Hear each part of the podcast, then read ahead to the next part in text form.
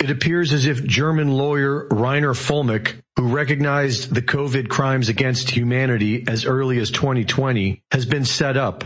Fuellmich was spearheading a project known as the Second Nuremberg and co-founded the Corona Investigative Committee. His committee consulted about 150 scientists and experts from around the world, as well as former employees of the World Health Organization. And their findings showed them that the COVID measures were the first steps in a plan to destroy regional economies in order to make populations dependent upon global supply chains and were intended to reduce the population and install a world government under the United Nations. The Corona Committee received a lot of donations, which they believed were not safe due to the recent history of bank accounts being seized by complicit governments. One million euros in gold was purchased and put in holding. To fund operations, both Reiner Fuellmich and Vivian Fischer took out secured loans. At a time of grave risk for the money in our bank account, we decided to act immediately and we took money out of that account, both she and I did, in order to save it and keep it from such an attachment so that we would be able to continue with our work because had our account been attached, our bank account been attached, we wouldn't have been able to pay for the translators, for the IT, for the management, etc., etc. Reiner's loan was for 700,000 euros and was to be repaid with the proceeds from selling his home, all documented and agreed upon by the committee. Members of the Corona Committee met with a law firm in August of 2022 and filed criminal charges against Fuellmich. Committee members Justus Hoffmann, Marcel Templin, and Antonia Fischer claimed that Fuellmich embezzled 700,000 euros, the loan that he officially took out. They claimed he was a violent anti-Semite and that if he were given the opportunity to comment before criminal proceedings began, they would not file the complaint. Two warrants were issued for his arrest from Germany and from the EU without Reiner's knowledge. Without an international arrest warrant, German and Mexican authorities illegally abducted Fuellmich at the German embassy in Mexico. He was then flown to the Frankfurt airport where he was arrested and put in jail. International law experts are calling his arrest an illegal kidnapping. According to documented company plans, Fuellmich's loan was to be repaid after the sale of his property. But the very same people that filed the complaint against Fuellmich sabotaged this agreement. The contracts stated that the profits of the Fuellmich property was to be transferred to a Fuellmich account so that he could repay the loan. But the notary, who was sworn to be neutral and independent, instructed the buyers to transfer the 1.158 million euros into Marcel Templin's account, which made it impossible for Reiner to repay the loan. The loans were transparently agreed upon in written contracts. There was no secrecy and the company was aware of the loans at all times. The evidence that proves this has been officially submitted to the court, who has chosen to ignore it and has muzzled the defense and ordered they not be allowed to mention it. The evidence shows that Hoffmann, Templin, and the notary illegally obtained access to the profits of Fuellmich's property. And not only is the court ignoring this evidence, they have summoned these same people as witnesses against Fuellmich.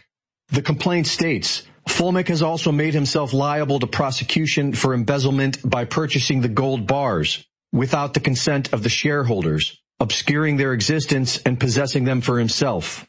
But the purchase of the gold bars is also documented. They are in holding and can only be accessed with the signatures of both Reiner Fuellmich and Vivian Fischer. This is shown in company documents, which were never given to the public prosecutor, but they have been submitted by the defense and are being ignored by the court.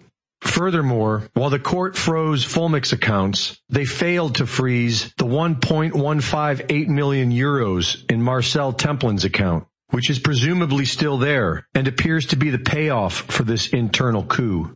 The trial is happening now in Germany, and the plaintiff's sloppy accusations are beginning to fall apart. One reporter at the trial said, the case was totally destroyed, and one could only sit there in amazement. A journalist from Bittel TV said that Reiner will not only be released, but also compensated. The people who did this to him, in my opinion, will be charged themselves. It is beginning to appear as if justice may finally be served. I'm not perfect and I'm under a lot of stress, but if I didn't have the supplements we have, we promote, I wouldn't be able to continue to be on air. And when you go to InfoWarsStore.com, you are funding the tip of the spear in the fight against the globalists in an operation that the enemy admits has been the most effective at exposing them. Because we're fearless and we don't back down. We got God on our side. But God needs to work through you. You've got to make the decision to get great products you already need at InfoWarsStore.com. And that is a 360 win. Nitric Boost, without me even knowing, became our number three bestseller because people loved it so much. They had such great effects. Got all these natural compounds that clean out the blood, open up your arteries and veins and capillaries, clean out your heart, your brain, everything. Well, we got an even better manufacturer. The other one was great, but one that's even better with even higher quality ingredients at a lower price. So I could never offer nitric boost as it costs us so much to make. And now we can offer it for 40% off. Infowarsstore.com, nitric boost, finally back in stock. 40% off out of the gates. It's Thursday, February 15th in the year of 2024. And you're listening to the American Journal with your host, Chase Geiser. Watch it live right now at band.video. Welcome back to the American Journal, folks. I am Chase Geiser, host this morning Alex is out this week until either Sunday or Monday. I'm not sure if he's coming back on Sunday. I bet he will. Getting his larynx a little bit of a rest. He mentioned it on air, I believe on Monday or Tuesday, that his voice was just shot this week, and so he's going to give it a little bit of a much needed and much deserved break. But he'll be right back at it. So today on the Alex Jones Show, it will be hosted by Owen Schroyer, and your favorite host, Harrison Smith, will be hosting the War Room this afternoon and the same schedule will be applied to tomorrow. As always, where do we begin with the news? Yesterday, something very interesting happened, which I want to spend some substantial time on. And one of the reasons I want to spend time on it is not only because I think it's so fascinating and disturbing and alarming, but I pay attention to how different posts perform that I post on X and different topics are trending just to get some insight with what's resonating with the audience. Many of those who follow me on social media are also InfoWars listeners. My following has grown since I got involved here at InfoWars. And yesterday I posted a sort of like a, I guess a short article about the accusations against Russia, the allegations against Russia that they either have or are planning to have nukes in space, space nukes, nuclear weapons in orbit. Now, I don't understand all the details or intricacies around sort of the strategic reasoning for wanting to put nukes in space. Obviously, it would be expensive to do that. A lot of research and development necessary. I imagine it's because if you have nukes in space, they can sort of orbit the planet and attack targets in a much more rapid, accurate way with much more difficulty in terms of defending against those, those nukes. That's what I imagine. But I did a little bit of research looking into this and apparently there was a treaty in 1967 called the Outer Space Treaty and it was between a number of superpowers, large nations, first world countries, NATO nations, and the USSR at the time where everyone basically got together during the sort of push for nuclear non-proliferation and agreed that although these nations would continue to develop their defenses, would continue to develop their nuclear arsenal, would continue to test nuclear weapons, they agreed that they would put no nukes in space in 1967. And I find it incredibly interesting how some of the pieces are coming together around this Russia, Ukraine, NATO, United States conflict. So we have Putin last week speaking with Tucker. Obviously, Putin is not somebody who frequently interacts with American journalists other than perhaps Edward Snowden, who's in asylum in Moscow and Tucker Carlson. And when you look at somebody like Putin, regardless of whether you like Putin or whether you despise Putin, regardless of whether you think he's a good man or an evil despot, You cannot underestimate how sophisticated and how intelligent this man is. People say former KGB, former KGB. I don't think he's just any KGB guy. I mean, imagine being in sort of a prominent intelligence position during the Soviet Union. Then when that Soviet Union collapses, you have utter chaos in the USSR. You have generals that are selling off weapons. You have a lot of under the table deals going on. Your entire economic structure is basically resetting right beneath you. And somehow as a former intelligence officer of the USSR, you manage to get in the leadership of this new Russia. And not only do you stay in leadership in this new Russia, but you actually move up and successfully establish yourself as the president of this country and you're not killed or assassinated or cooed out for decades. So regardless of whether you think Putin is an evil man or a good man, I happen to think that he's guilty of many of the things that his critics say he's guilty of.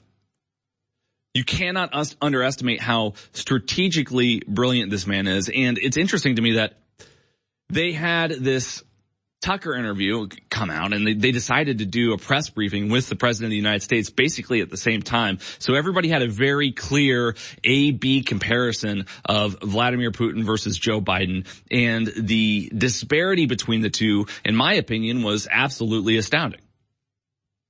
I mean, it's one thing to watch clip after clip of Joe Biden collapsing or to watch clip after clip of Joe Biden failing to complete sentences, forgetting when his son died, just sort of asinine, astronomical flaws.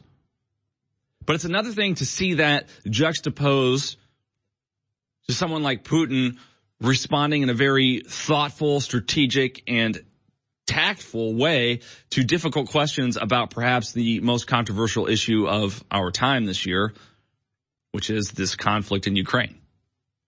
And I'm not saying that he was telling the truth or that he was right or that we should rally behind Russia or support Putin. I'm not an apologist for Putin, but it is obvious that he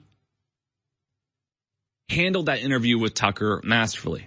And when we analyze how smart this guy is, I mean, he speaks German fluently. He speaks English as well fluently. He's been known to correct his translators when they mistranslate English being translated to him. And this guy knows. He just prefers to speak in Russian because I believe it's sort of the most sophisticated language that he can speak in. He has the most, he's most masterful of Russian, right? So when he wants to convey important ideas or be absolutely sure that he's getting a message across, he uses Russian and then relies on translators. But he understands these languages. He knows what's going on. He's tactfully, strategically brilliant. And when we analyze what he's doing, we shouldn't just analyze what he says, but we should ask the question why. Why did he decide at this particular time to have a conversation with Tucker Carlson? Well, the first thing is Tucker Carlson no longer works for Fox News. So he knows that he's speaking to a journalist that isn't beholden to an editor or a producer or any sort of top-down management of whether or not this interview is going to be cut, edited, or just closeted altogether. That's the first thing. But the second thing is, it's so fascinating to me that this happens, this interview happens inside of a week of these accusations against Russia regarding these space nukes. Not to mention the fact of how funny it is that now they're criticizing Russia of space nukes after years of making fun of Donald Trump for establishing the Space Force. In the event that these space nukes are a reality, it seems to me that maybe the Space Force was actually a prudent presidential decision. Why is nobody talking about that? And so I'm looking at this. All right. They told us not to listen to the Putin interview. Everybody said the Putin interview was going to be Putin propaganda. Before the interview even came out, the antagonism for it, regardless of what the substance of it was, was overwhelming. Which I find just inherently problematic because if we're going to criticize an interview, we should probably at least listen to it first. It's like writing a review of a movie before the movie comes out, just sort of based on the trailer.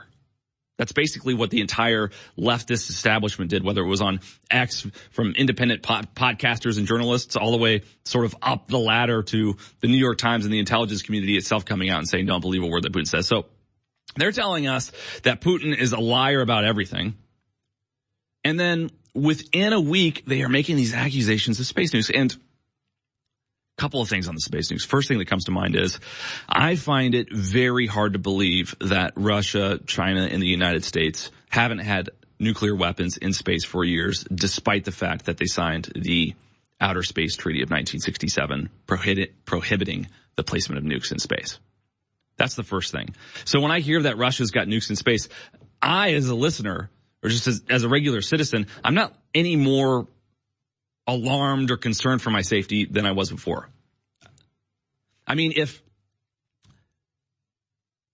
if Russia has enough nukes to destroy the planet 10 times over, 100 times over already, and we know that we don't have enough defenses to stop all their nukes if they were launched at once, as was the sort of dilemma of the Cold War, then why would I be any more fearful of Russia having nukes in space? It just, it doesn't make sense to be scared or to, or to take this as a serious threat. Even if it's true, it's, it's like, okay, well, they could, so you're telling me that not only can they kill us A, B, and C ways, but they could kill us D ways too? Like, come on.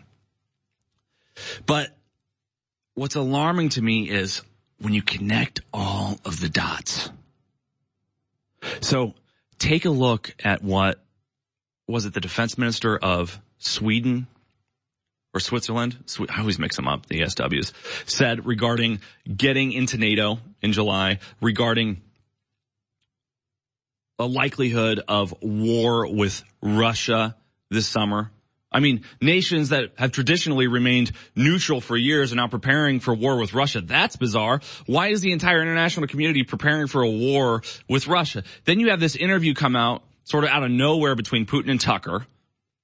We saw the backlash to it even before it came out. And then once it comes out, it's sort of eye opening. A lot of the things that were said were, were reasonable points. And then now we have this accusation against Russia of these space nukes. Now, we've seen cheap shots for years from the left and the right, frankly, on the so-called enemies of America, on political opponents. We know that there's this game that's played on the media landscape, on the, on the media stage, where there's jabs and there's just sort of maneuvering. But there's a difference between moving a few pawns around and going in for a major conflict over the center of the board, right? In chess, the game actually result, re, revolves around control of the center of the board. The four squares right in the middle. And he who controls the four squares typically winds up with the checkmate. And so there's tertiary things that happen or, tangent things that happen sort of on the outside of the center conflict in chess and, and in this sort of media political landscape. And then there's the major conflict, the denouement that happens like in the middle of the board. And I actually think that what we saw yesterday is an example of a major development.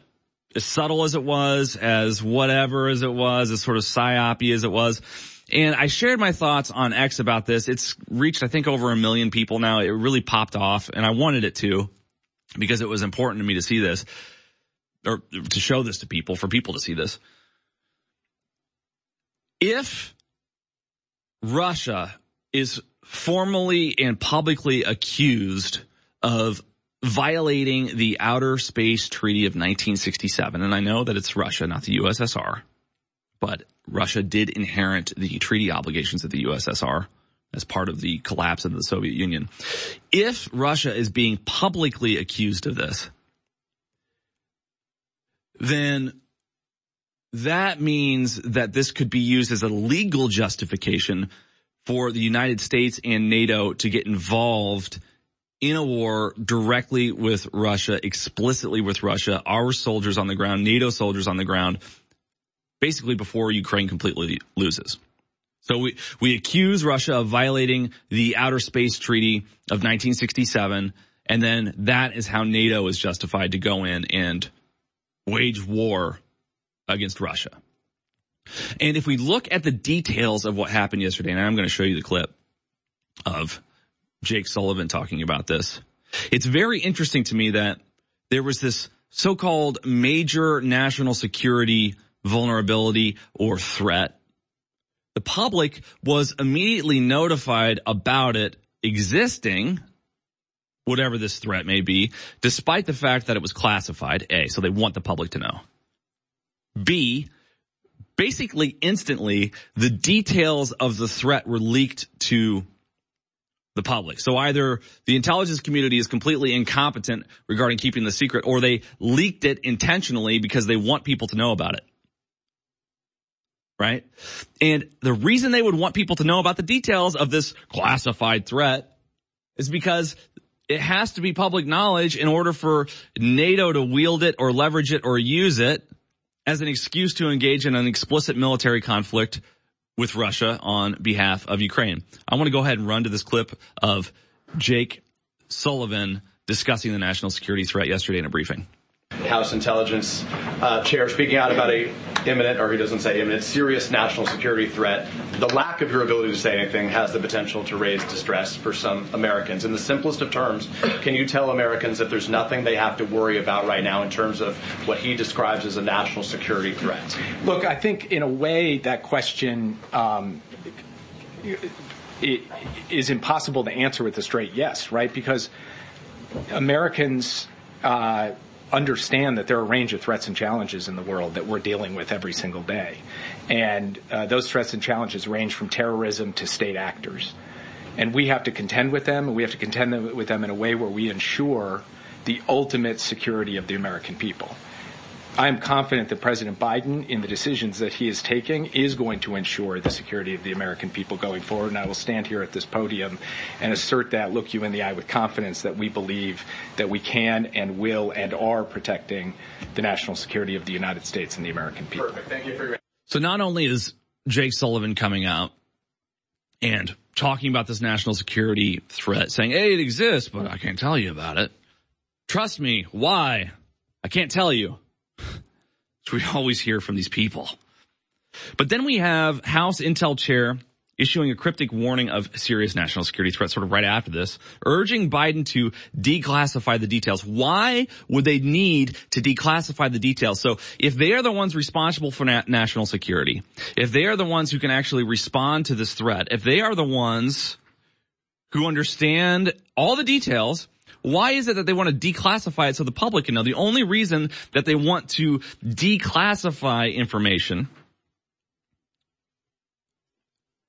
is because they want public support in order to get the political power needed to expand beyond their current capabilities. So if we imagine all of the things that our government can legally do now without any sort of support or approval from the people, it's astronomical power that they have. I mean, we hire mercenaries, we can send troops around, we can train anyone, we can sort of indiscriminately bomb different proxies of Iran without congressional approval. I mean, the United States has substantial military power, regardless of whether the people support it, regardless of whether Congress supports any sort of military action.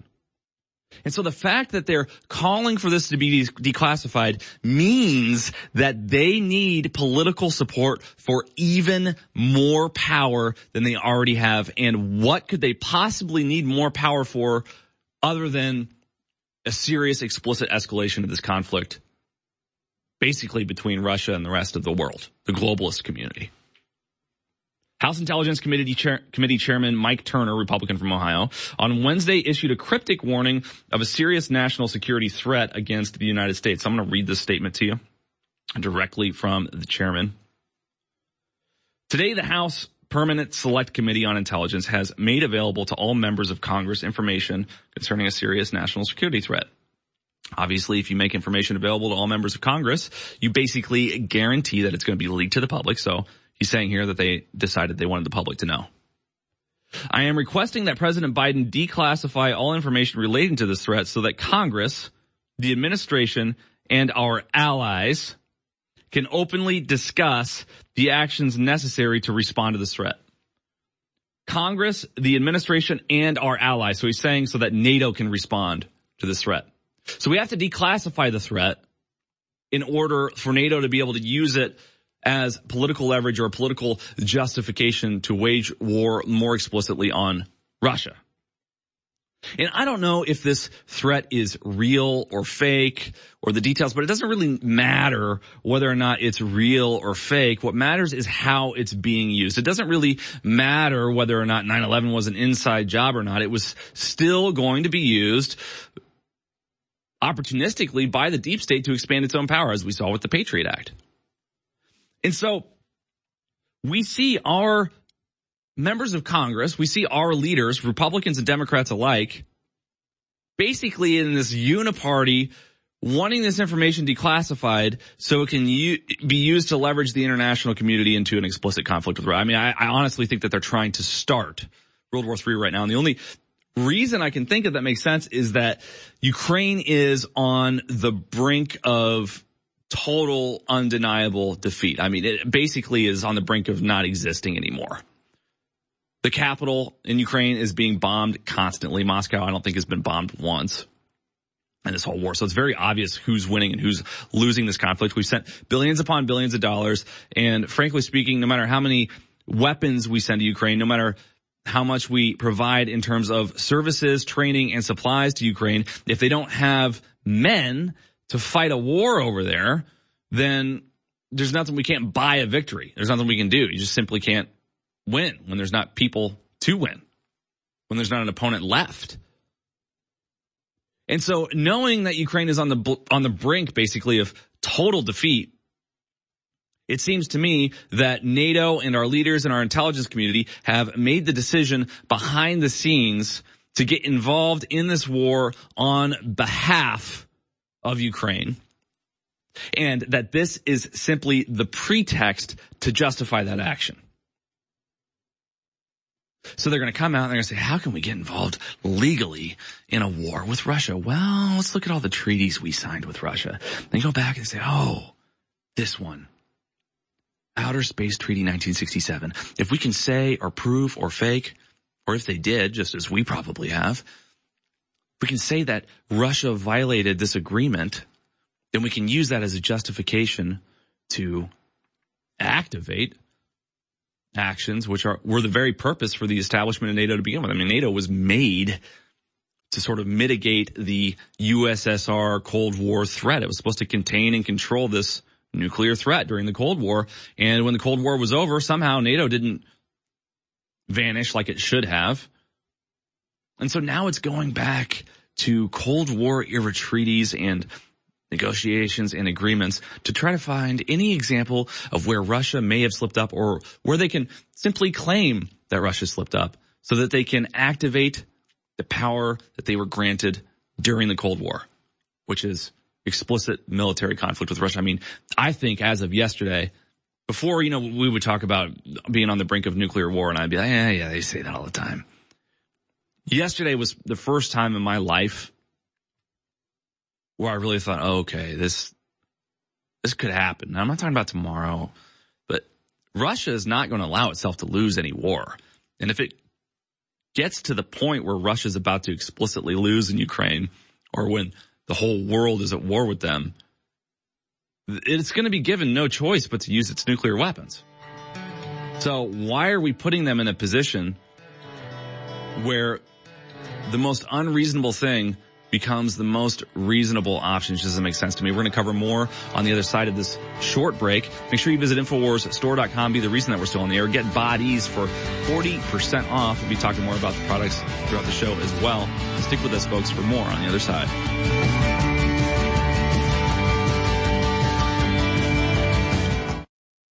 Please go to InfoWarsStore.com and get amazing products like next level foundational energy. Don't have time to tell you about it. Just go research it. It is incredible. Just get it and you will be amazed. And then at least you know you're funding the operation. Get a copy of my book. That keeps me on air. Signed or unsigned. Fundraiser is a signed copy. The Great Awakening. The plan to defeat the globalists and launch the next renaissance. Infowarsstore.com or 888-253-3139. In a galaxy of endless energy needs, the power of Turbo Force rises above the rest. The force that propels you to tackle your day and face the dark side of fatigue. Turbo Force ensures you stay sharp, alert, and at the top of your game. Don't let fatigue pull you into the dark side. Be the hero of your own saga. Harness the power, feel the rush, and take control with Turbo Force. Visit InfoWarsStore.com today, and may the Turbo Force be with you. I talk a lot about the great successes InfoWars has had. I don't think anybody can deny it.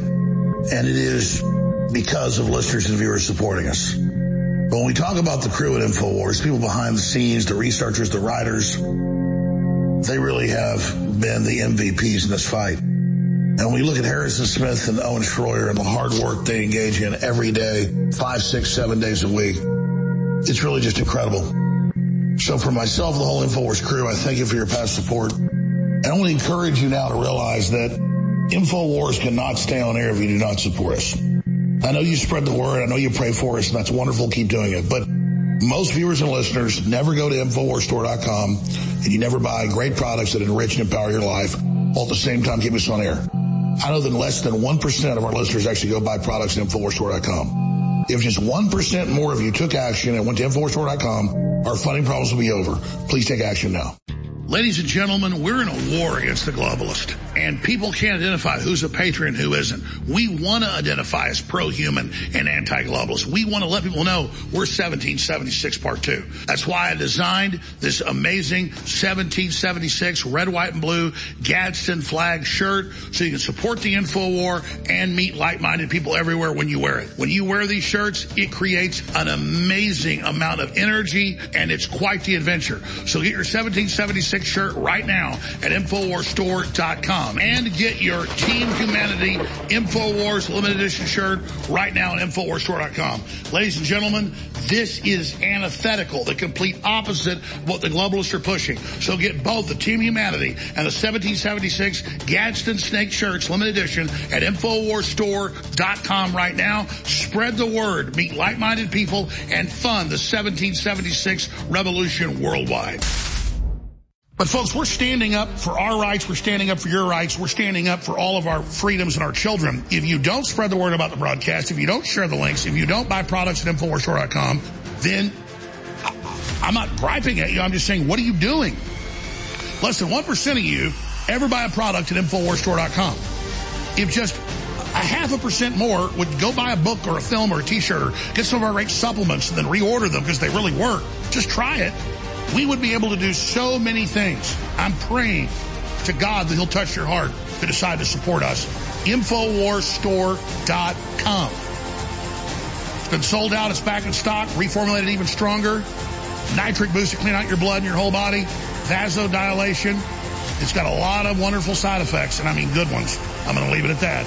It is powerful, so be careful with it. Next Level Foundational Energy, Infowarsstore.com or triple eight two five three three one three nine. Infowars.com is tomorrow's news today.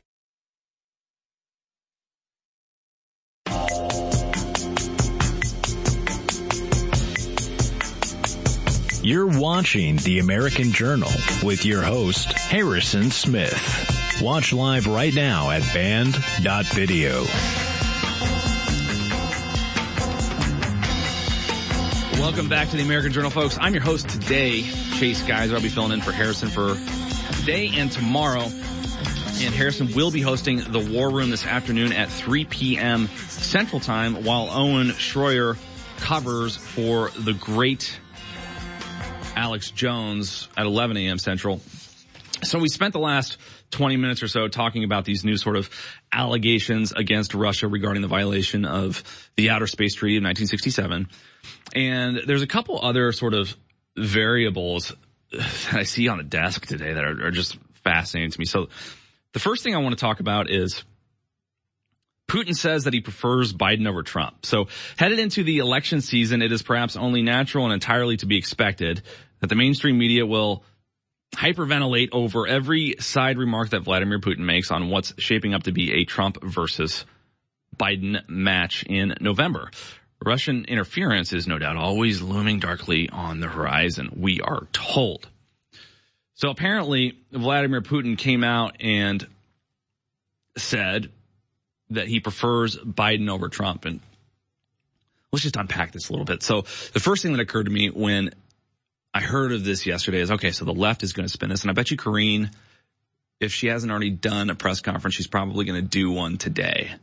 I bet you Karine is going to say that Putin is pretending to prefer Biden over Trump in order to support Trump. Putin knows that if he comes out and says that he supports Biden, since so many people hate Putin, that it can only help Trump. That's the angle that I think they're going to take this. We saw the Krassensteins do a little bit of this on X yesterday as well. And I replied with a quote post to my tweet basically saying that this was going to be what the left was going to do. This is the narrative.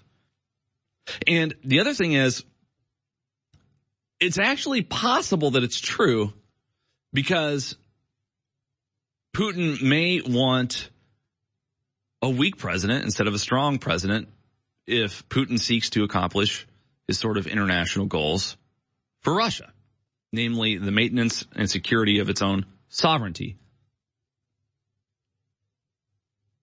And it just calls to mind.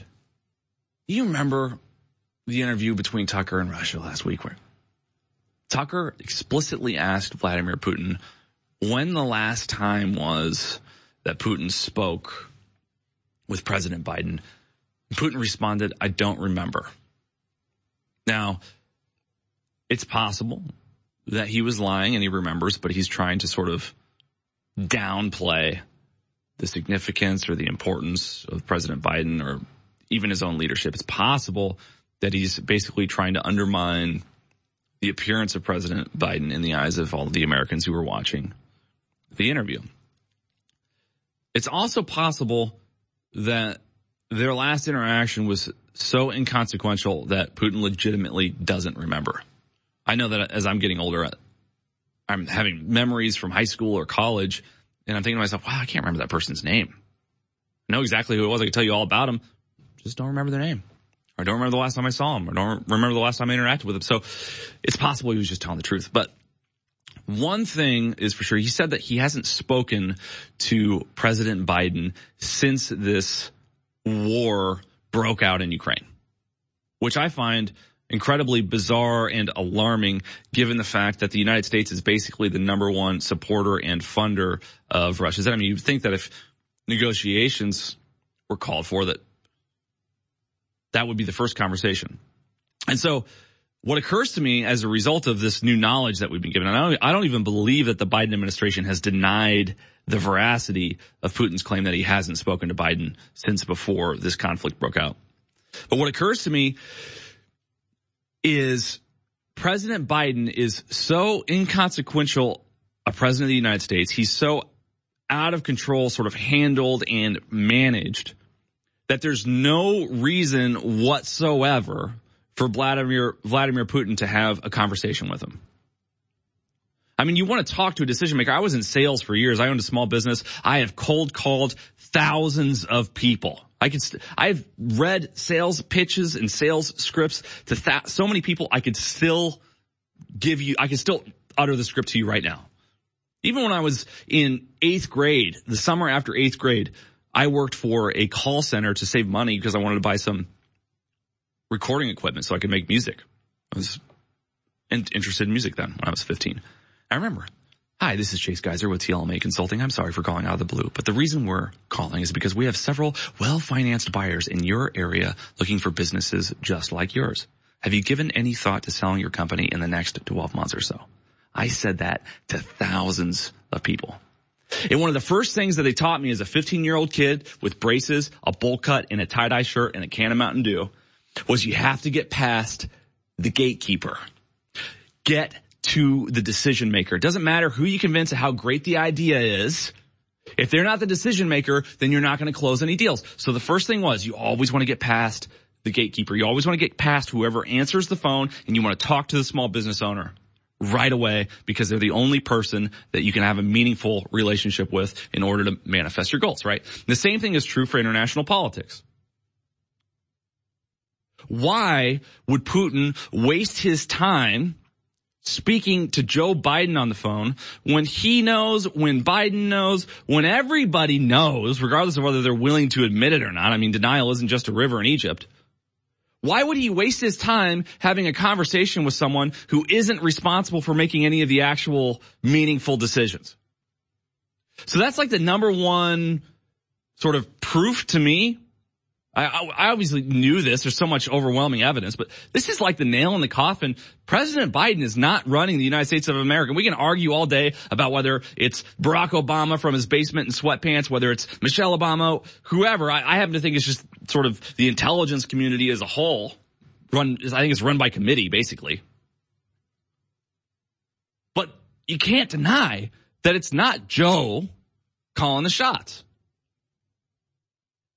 And that's why Vladimir Putin finds that it's more meaningful for for him to have a conversation with Tucker Carlson than with the president of the United States. I mean, we have an example of the leader of Russia in a major global conflict deciding to spend two hours in conversation with Tucker Carlson instead of deciding to spend two minutes on a phone call with the president of the United States because the two hours with Tucker is more consequential and meaningful and valuable than two minutes with Joe Biden. Tucker Carlson is literally more powerful than the president of the United States. At least in Putin's eyes. I mean, what other reason would there be? And frankly, we remember the Cold War between Russia and the United States. They had, what was it called, guys? Do you guys remember the name of that phone that they had where, where either the leader of Russia or the leader of the United States at any time could pick up the phone and immediately be on the, the red phone. Yeah, immediately be on the phone with the other. So they decided, hey, since we're in this really hot, cold, hot, cold war, since we're in this really tense cold war and we understand the consequences of a nuclear exchange breaking out, maybe it would be a good idea for us to have the easiest way possible to communicate with each other at any time so that there's no mistakes made, there's no misunderstanding that could cause basically the destruction of humanity on accident. I mean, when you're in a hyper conflict with somebody, the, the importance of communication is just astronomical. It's, it's more important than ever to be able to communicate in a conflict like that. Whether it's business, whether it's personal, whether it's international, you have to be able to communicate. And the fact that we go from this sort of red telephone dynamic of the Cold War to haven't heard from the guy in three years is like, oh my God, unprecedented. So, you know, we have people on in our administration who are speaking with people in their administration. He's basically admitting that this country and his to some extent is run by the staff. It's this bureaucratic system where the leaders are just sort of puppets or talking heads and the real decisions are being made behind the scenes by appointed bureaucrats not accountable to the constituents of their nations. More on the other side. It doesn't matter if you're a man or a woman, old or young. Nitric Boost does incredible things for your entire cardiovascular system, your immune system, your blood, everything. And we finally got a huge shipment of Nitric Boost in stock, ready to ship to you right now. Folks, there's a giant list of things it does. Go to InfoWarsStore.com and read about it. But vasodilation, opening up your arteries and your veins, that is so good and it does such amazing things in every single department. So this product is incredible and I almost forgot, it's 40% off.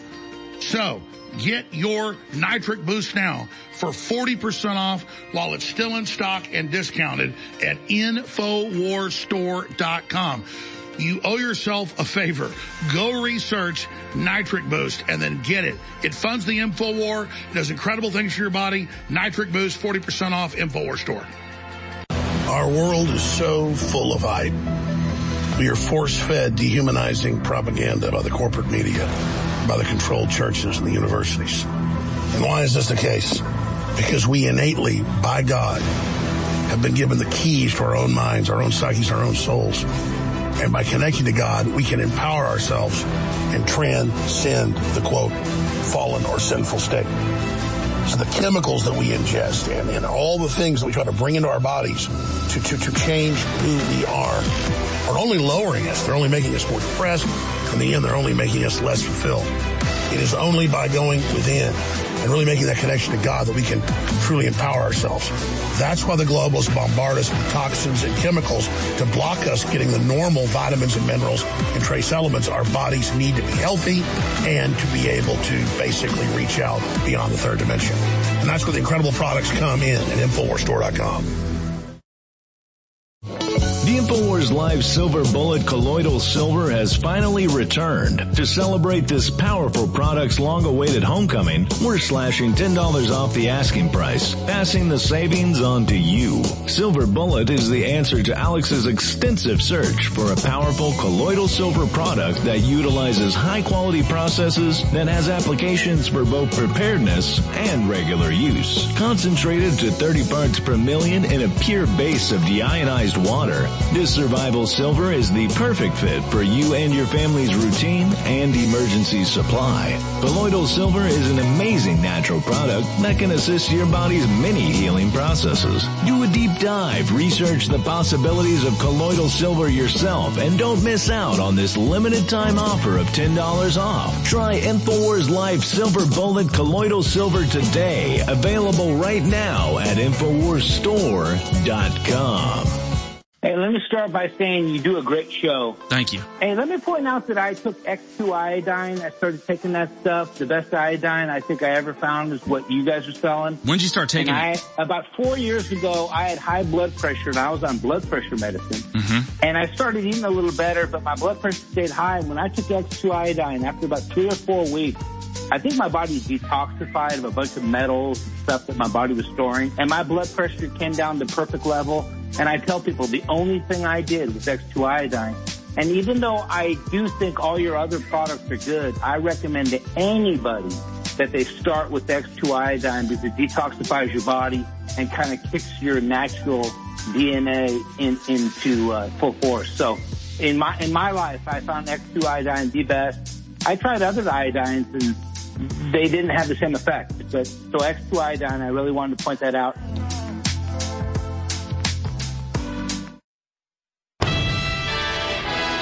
You're listening to The American Journal. Watch it live right now at band.video.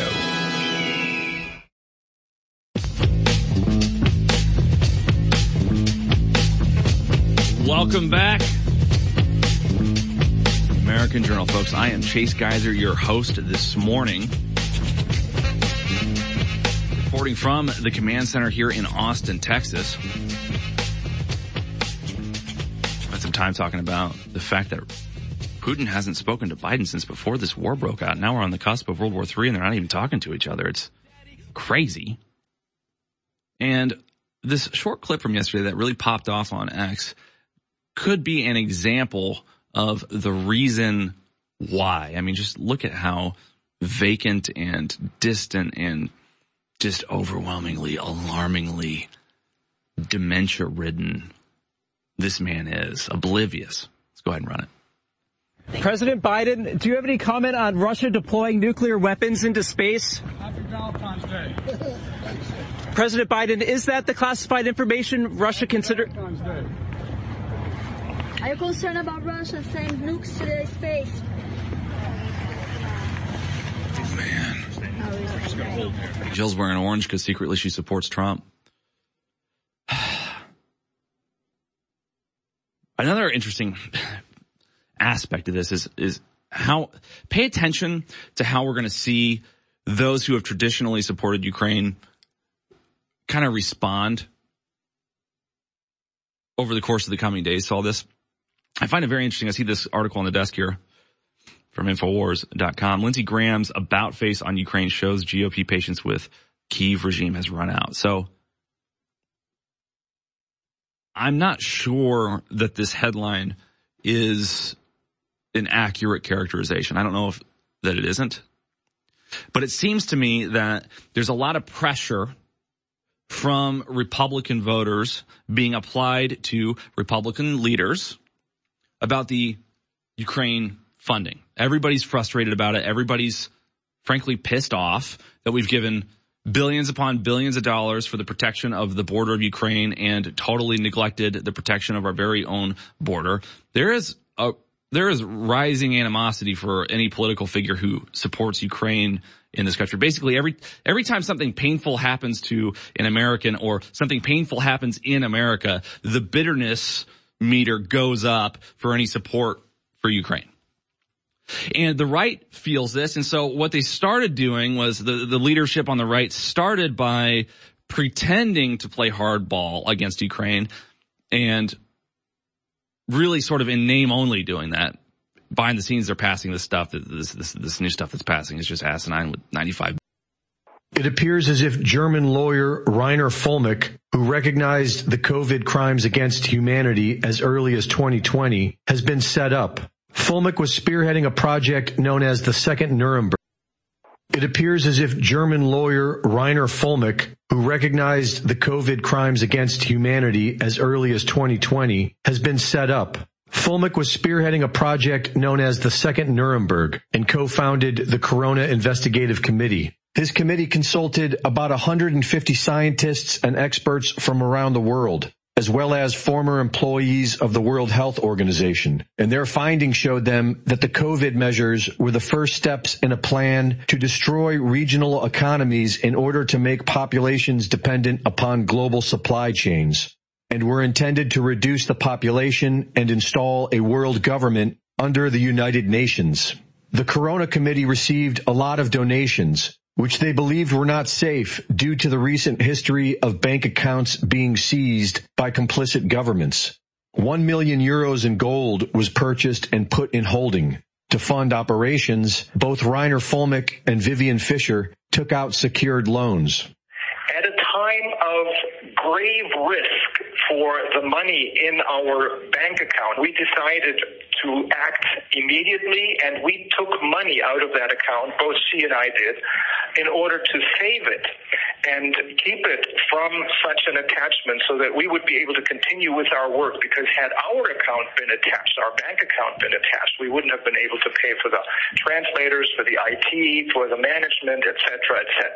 Reiner's loan was for 700,000 euros and was to be repaid with the proceeds from selling his home, all documented and agreed upon by the committee. Members of the Corona Committee met with a law firm in August of 2022 and filed criminal charges against Fuellmich. Committee members Justus Hoffmann, Marcel Templin, and Antonia Fischer claimed that Fuellmich embezzled 700,000 euros, the loan that he officially took out. They claimed he was a violent anti-Semite and that if he were given the opportunity to comment before criminal proceedings began, they would not file the complaint. Two warrants were issued for his arrest from Germany and from the EU without Reiner's knowledge. Without an international arrest warrant, German and Mexican authorities illegally abducted Fuellmich at the German embassy in Mexico. He was then flown to the Frankfurt airport where he was arrested and put in jail. International law experts are calling his arrest an illegal kidnapping. According to documented company plans, Fuellmich's loan was to be repaid after the sale of his property. But the very same people that filed the complaint against Fuellmich sabotaged this agreement. The contracts stated that the profits of the Fuellmich property was to be transferred to a Fuellmich account so that he could repay the loan. But the notary, who was sworn to be neutral and independent, instructed the buyers to transfer the 1.158 million euros into Marcel Templin's account which made it impossible for Reiner to repay the loan. The loans were transparently agreed upon in written contracts. There was no secrecy and the company was aware of the loans at all times. The evidence that proves this has been officially submitted to the court, who has chosen to ignore it and has muzzled the defense and ordered they not be allowed to mention it. The evidence shows that Hoffmann, Templin, and the notary illegally obtained access to the profits of Fuellmich's property. And not only is the court ignoring this evidence, they have summoned these same people as witnesses against Fuellmich. The complaint states, Fuellmich has also made himself liable to prosecution for embezzlement by purchasing the gold bars without the consent of the shareholders, obscuring their existence and possessing them for himself. But the purchase of the gold bars is also documented. They are in holding and can only be accessed with the signatures of both Reiner Fuellmich and Vivian Fischer. This is shown in company documents, which were never given to the public prosecutor, but they have been submitted by the defense and are being ignored by the court. Furthermore, while the court froze Fuellmich's accounts, they failed to freeze the 1.158 million euros in Marcel Templin's account, which is presumably still there and appears to be the payoff for this internal coup. The trial is happening now in Germany, and the plaintiff's sloppy accusations are beginning to fall apart. One reporter at the trial said, the case was totally destroyed, and one could only sit there in amazement. A journalist from Bittel TV said that Reiner will not only be released, but also compensated. The people who did this to him, in my opinion, will be charged themselves. It is beginning to appear as if justice may finally be served. I'm not perfect and I'm under a lot of stress, but if I didn't have the supplements we have, we promote, I wouldn't be able to continue to be on air. And when you go to InfoWarsStore.com, you are funding the tip of the spear in the fight against the globalists in an operation that the enemy admits has been the most effective at exposing them. Because we're fearless and we don't back down. We got God on our side. But God needs to work through you. You've got to make the decision to get great products you already need at InfoWarsStore.com. And that is a 360 win. Nitric Boost, without me even knowing, became our number three bestseller because people loved it so much. They had such great effects. Got all these natural compounds that clean out the blood, open up your arteries and veins and capillaries, clean out your heart, your brain, everything. Well, we got an even better manufacturer. The other one was great, but one that's even better with even higher quality ingredients at a lower price. So I could never offer nitric boost because it costs us so much to make. And now we can offer it for 40% off. Infowarsstore.com, nitric boost, finally back in stock. 40% off out of the gates. It's Thursday, February 15th in the year of 2024. And you're listening to the American Journal with your host, Chase Geiser. Watch it live right now at band.video. Welcome back to the American Journal, folks. I am Chase Geiser, host this morning. Alex is out this week until either Sunday or Monday. I'm not sure if he's coming back on Sunday. I bet he will. Getting his larynx a little bit of a rest. He mentioned it on air, I believe on Monday or Tuesday, that his voice was just shot this week, and so he's going to give it a little bit of a much needed and much deserved break. But he'll be right back at it. So today on the Alex Jones Show, it will be hosted by Owen Schroyer, and your favorite host, Harrison Smith, will be hosting the War Room this afternoon and the same schedule will be applied to tomorrow. As always, where do we begin with the news? Yesterday something very interesting happened, which I want to spend some substantial time on. And one of the reasons I want to spend time on it is not only because I think it's so fascinating and disturbing and alarming, but I pay attention to how different posts perform that I post on X and different topics are trending just to get some insight with what's resonating with the audience. Many of those who follow me on social media are also InfoWars listeners. My following has grown since I got involved here at InfoWars. And yesterday I posted a sort of like a, I guess a short article about the accusations against Russia, the allegations against Russia that they either have or are planning to have nukes in space, space nukes, nuclear weapons in orbit. Now, I don't understand all the details or intricacies around sort of the strategic reasoning for wanting to put nukes in space. Obviously it would be expensive to do that. A lot of research and development necessary. I imagine it's because if you have nukes in space, they can sort of orbit the planet and attack targets in a much more rapid, accurate way with much more difficulty in terms of defending against those, those nukes. That's what I imagine. But I did a little bit of research looking into this and apparently there was a treaty in 1967 called the Outer Space Treaty and it was between a number of superpowers, large nations, first world countries, NATO nations, and the USSR at the time where everyone basically got together during this sort of push for nuclear non-proliferation and agreed that although these nations would continue to develop their defenses, would continue to develop their nuclear arsenal, would continue to test nuclear weapons, they agreed that they would put no nukes in space in 1967. And I find it incredibly interesting how some of the pieces are coming together around this Russia, Ukraine, NATO, United States conflict. So we have Putin last week speaking with Tucker. Obviously, Putin is not somebody who frequently interacts with American journalists other than perhaps Edward Snowden, who's in asylum in Moscow and Tucker Carlson. And when you look at somebody like Putin, regardless of whether you like Putin or whether you despise Putin, regardless of whether you think he's a good man or an evil despot, you cannot underestimate how sophisticated and how intelligent this man is. People say former KGB, former KGB. I don't think he's just any KGB guy. I mean, imagine being in sort of a prominent intelligence position during the Soviet Union. Then when that Soviet Union collapses, you have utter chaos in the USSR. You have generals that are selling off weapons. You have a lot of under the table deals going on. Your entire economic structure is basically resetting right beneath you. And somehow, as a former intelligence officer of the USSR, you manage to get in the leadership of this new Russia.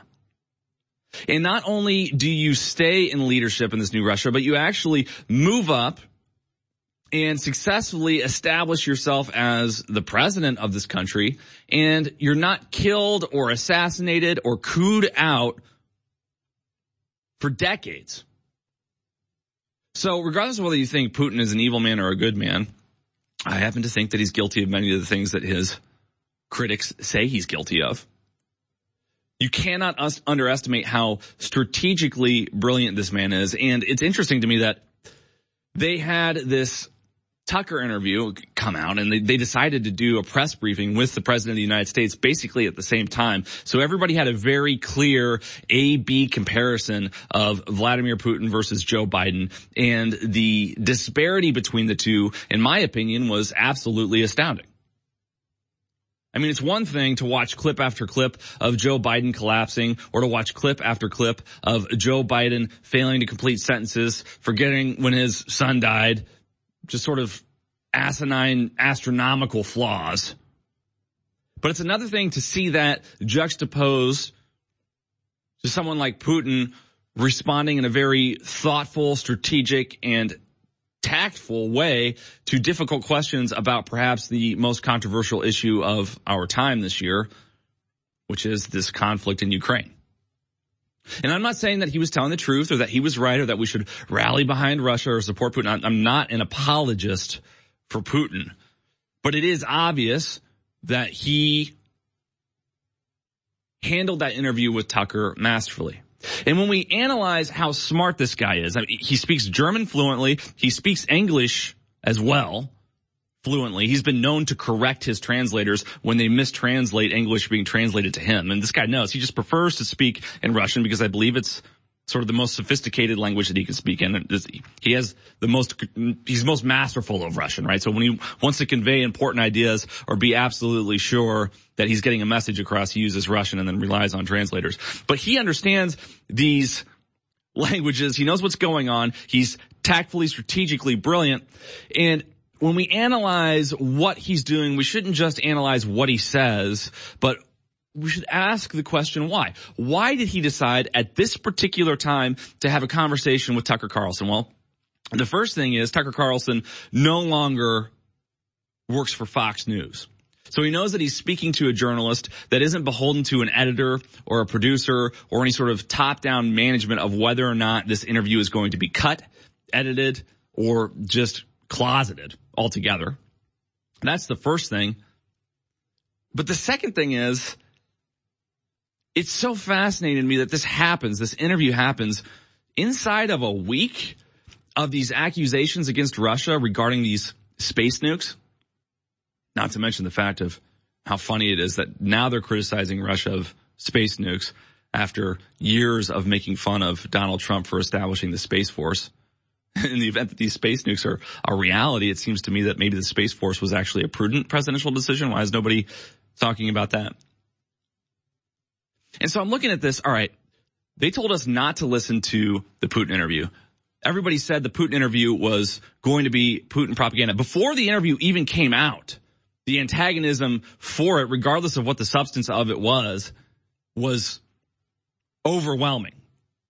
Which I find just inherently problematic because if we're going to criticize an interview, we should probably at least listen to it first. It's like writing a review of a movie before the movie comes out, just sort of based on the trailer. That's basically what the entire leftist establishment did, whether it was on X from independent pod- podcasters and journalists all the way sort of up the ladder to the New York Times and the intelligence community itself coming out and saying, don't believe a word that Putin says. So they're telling us that Putin is a liar about everything. And then within a week, they are making these accusations of space news. And a couple of things on the space news. First thing that comes to mind is I find it very hard to believe that Russia, China, and the United States haven't had nuclear weapons in space for years, despite the fact that they signed the Outer Space Treaty of 1967 prohibit, prohibiting the placement of nukes in space. That's the first thing. So when I hear that Russia's got nukes in space, I, as a listener, or just as, as a regular citizen, I'm not any more alarmed or concerned for my safety than I was before. I mean, if if Russia has enough nukes to destroy the planet 10 times over, 100 times over already, and we know that we don't have enough defenses to stop all their nukes if they were launched at once, as was the sort of dilemma of the Cold War, then why would I be any more fearful of Russia having nukes in space? It just, it doesn't make sense to be scared or to or to take this as a serious threat. Even if it's true, it's it's like okay, well they could. So you're telling me that not only can they kill us A, B, and C ways, but they could kill us D ways too. Like, come on. But what's alarming to me is when you connect all of the dots. So take a look at what was it the defense minister of Sweden or Switzerland, I always mix them up, the SWs, said regarding getting into NATO in July, regarding a likelihood of war with Russia this summer.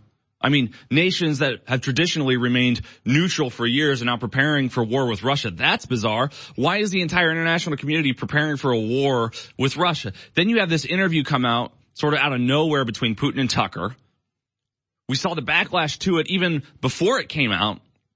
then once it comes out, it's sort of eye opening. A lot of the things that were said were, were reasonable points. And then now we have this accusation against Russia of these space nukes. Now, we've seen cheap shots for years from the left and the right, frankly, on the so-called enemies of America, on political opponents. We know that there's this game that's played on the media landscape on the on the media stage where there's jabs and there's just sort of maneuvering. But there's a difference between moving a few pawns around and going in for a major conflict over the center of the board right? In chess the game actually result, re, revolves around control of the center of the board. The four squares right in the middle and he who controls the four squares typically winds up with the checkmate. And so there's tertiary things that happen or, tangent things that happen sort of on the outside of the center conflict in chess and, and in this sort of media political landscape. And then there's the major conflict, the denouement that happens like in the middle of the board. And I actually think that what we saw yesterday is an example of a major development as subtle as it was, as whatever as it was, as sort of psyopy as it was. And I shared my thoughts on X about this. It's reached, I think, over a million people now. It really popped off and I wanted it to because it was important to me to see this or to show this to people, for people to see this.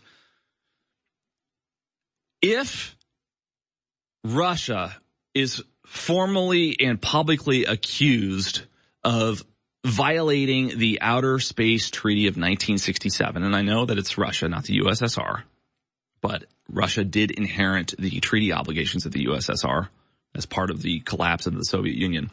If Russia is being publicly accused of this, then that means that this could be used as a legal justification for the United States and NATO to get involved in a war directly with Russia, explicitly with Russia, our soldiers on the ground, NATO soldiers on the ground, basically before Ukraine completely loses. So we, we accuse Russia of violating the Outer Space Treaty of 1967, and then that is how NATO is justified to go in and wage war against Russia. And if we look at the details of what happened yesterday, and I'm going to show you the clip of Jake Sullivan talking about this, it's very interesting to me that there was this so-called major national security vulnerability or threat. The public was immediately notified about it existing, whatever this threat may be, despite the fact that it was classified, A, so they want the public to know. B, basically instantly, the details of the threat were leaked to the public. So either the intelligence community is completely incompetent regarding keeping the secret or they leaked it intentionally because they want people to know about it. Right? And the reason they would want people to know about the details of this classified threat is because it has to be public knowledge in order for NATO to wield it or leverage it or use it as an excuse to engage in an explicit military conflict with Russia on behalf of Ukraine. I want to go ahead and run to this clip of Jake Sullivan discussing the national security threat yesterday in a briefing. House Intelligence uh, Chair speaking out about a imminent, or he doesn't say imminent, serious national security threat. The lack of your ability to say anything has the potential to raise distress for some Americans. In the simplest of terms, can you tell Americans that there's nothing they have to worry about right now in terms of what he describes as a national security threat? Look, I think in a way that question um, it is impossible to answer with a straight yes, right? Because Americans. Uh, understand that there are a range of threats and challenges in the world that we're dealing with every single day. And uh, those threats and challenges range from terrorism to state actors. And we have to contend with them, and we have to contend with them in a way where we ensure the ultimate security of the American people.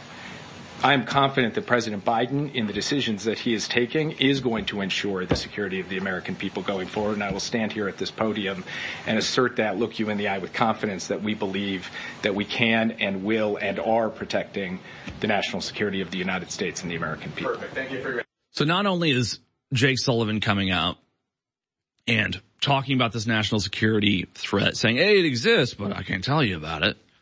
Trust me. Why? I can't tell you we always hear from these people. But then we have House Intel Chair issuing a cryptic warning of serious national security threats sort of right after this, urging Biden to declassify the details. Why would they need to declassify the details? So if they are the ones responsible for na- national security, if they are the ones who can actually respond to this threat, if they are the ones who understand all the details, why is it that they want to declassify it so the public can know? The only reason that they want to declassify information is because they want public support in order to get the political power needed to expand beyond their current capabilities. So if we imagine all of the things that our government can legally do now without any sort of support or approval from the people, it's astronomical power that they have. I mean, we hire mercenaries, we can send troops around, we can train anyone, we can sort of indiscriminately bomb different proxies of Iran without congressional approval. I mean, the United States has substantial military power, regardless of whether the people support it, regardless of whether Congress supports any sort of military action.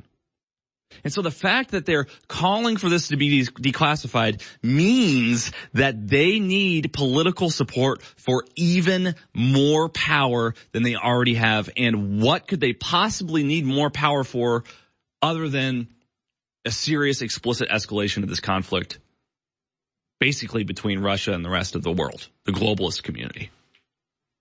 House Intelligence Committee, Chair, Committee Chairman Mike Turner, Republican from Ohio, on Wednesday issued a cryptic warning of a serious national security threat against the United States. I'm going to read this statement to you directly from the chairman. Today, the House Permanent Select Committee on Intelligence has made available to all members of Congress information concerning a serious national security threat. Obviously, if you make information available to all members of Congress, you basically guarantee that it's going to be leaked to the public. So he's saying here that they decided they wanted the public to know. I am requesting that President Biden declassify all information relating to this threat so that Congress, the administration, and our allies can openly discuss the actions necessary to respond to this threat. Congress, the administration, and our allies. So he's saying so that NATO can respond to this threat. So we have to declassify the threat in order for NATO to be able to use it as political leverage or political justification to wage war more explicitly on Russia. And I don't know if this threat is real or fake or the details, but it doesn't really matter whether or not it's real or fake. What matters is how it's being used. It doesn't really matter whether or not 9-11 was an inside job or not. It was still going to be used opportunistically by the deep state to expand its own power, as we saw with the Patriot Act.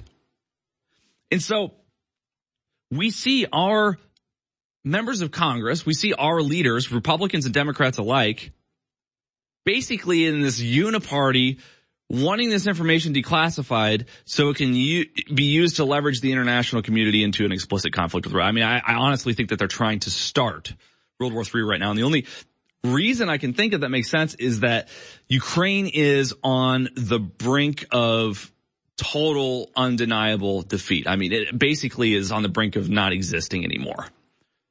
The capital in Ukraine is being bombed constantly. Moscow, I don't think has been bombed once in this whole war. So it's very obvious who's winning and who's losing this conflict. We've sent billions upon billions of dollars. And frankly speaking, no matter how many weapons we send to Ukraine, no matter how much we provide in terms of services, training, and supplies to Ukraine, if they don't have men to fight a war over there, then there's nothing we can't buy a victory. There's nothing we can do. You just simply can't win when there's not people to win, when there's not an opponent left. And so knowing that Ukraine is on the, on the brink basically of total defeat, it seems to me that NATO and our leaders and our intelligence community have made the decision behind the scenes to get involved in this war on behalf of Ukraine. And that this is simply the pretext to justify that action. So they're going to come out and they're going to say, how can we get involved legally in a war with Russia? Well, let's look at all the treaties we signed with Russia. They go back and say, oh, this one. Outer Space Treaty 1967. If we can say or prove or fake, or if they did, just as we probably have, we can say that Russia violated this agreement, then we can use that as a justification to activate actions, which are were the very purpose for the establishment of NATO to begin with. I mean, NATO was made to sort of mitigate the USSR Cold War threat. It was supposed to contain and control this nuclear threat during the Cold War. And when the Cold War was over, somehow NATO didn't vanish like it should have. And so now it's going back to Cold War era treaties and negotiations and agreements to try to find any example of where Russia may have slipped up or where they can simply claim that Russia slipped up so that they can activate the power that they were granted during the Cold War, which is explicit military conflict with Russia. I mean, I think as of yesterday, before, you know, we would talk about being on the brink of nuclear war and I'd be like, yeah, yeah, they say that all the time. Yesterday was the first time in my life where I really thought, oh, okay, this, this could happen. Now, I'm not talking about tomorrow, but Russia is not going to allow itself to lose any war. And if it gets to the point where Russia is about to explicitly lose in Ukraine or when the whole world is at war with them, it's going to be given no choice but to use its nuclear weapons. So why are we putting them in a position where the most unreasonable thing becomes the most reasonable option. It doesn't make sense to me. We're going to cover more on the other side of this short break. Make sure you visit InfoWarsStore.com. Be the reason that we're still on the air. Get bodies for 40% off. We'll be talking more about the products throughout the show as well. Stick with us folks for more on the other side.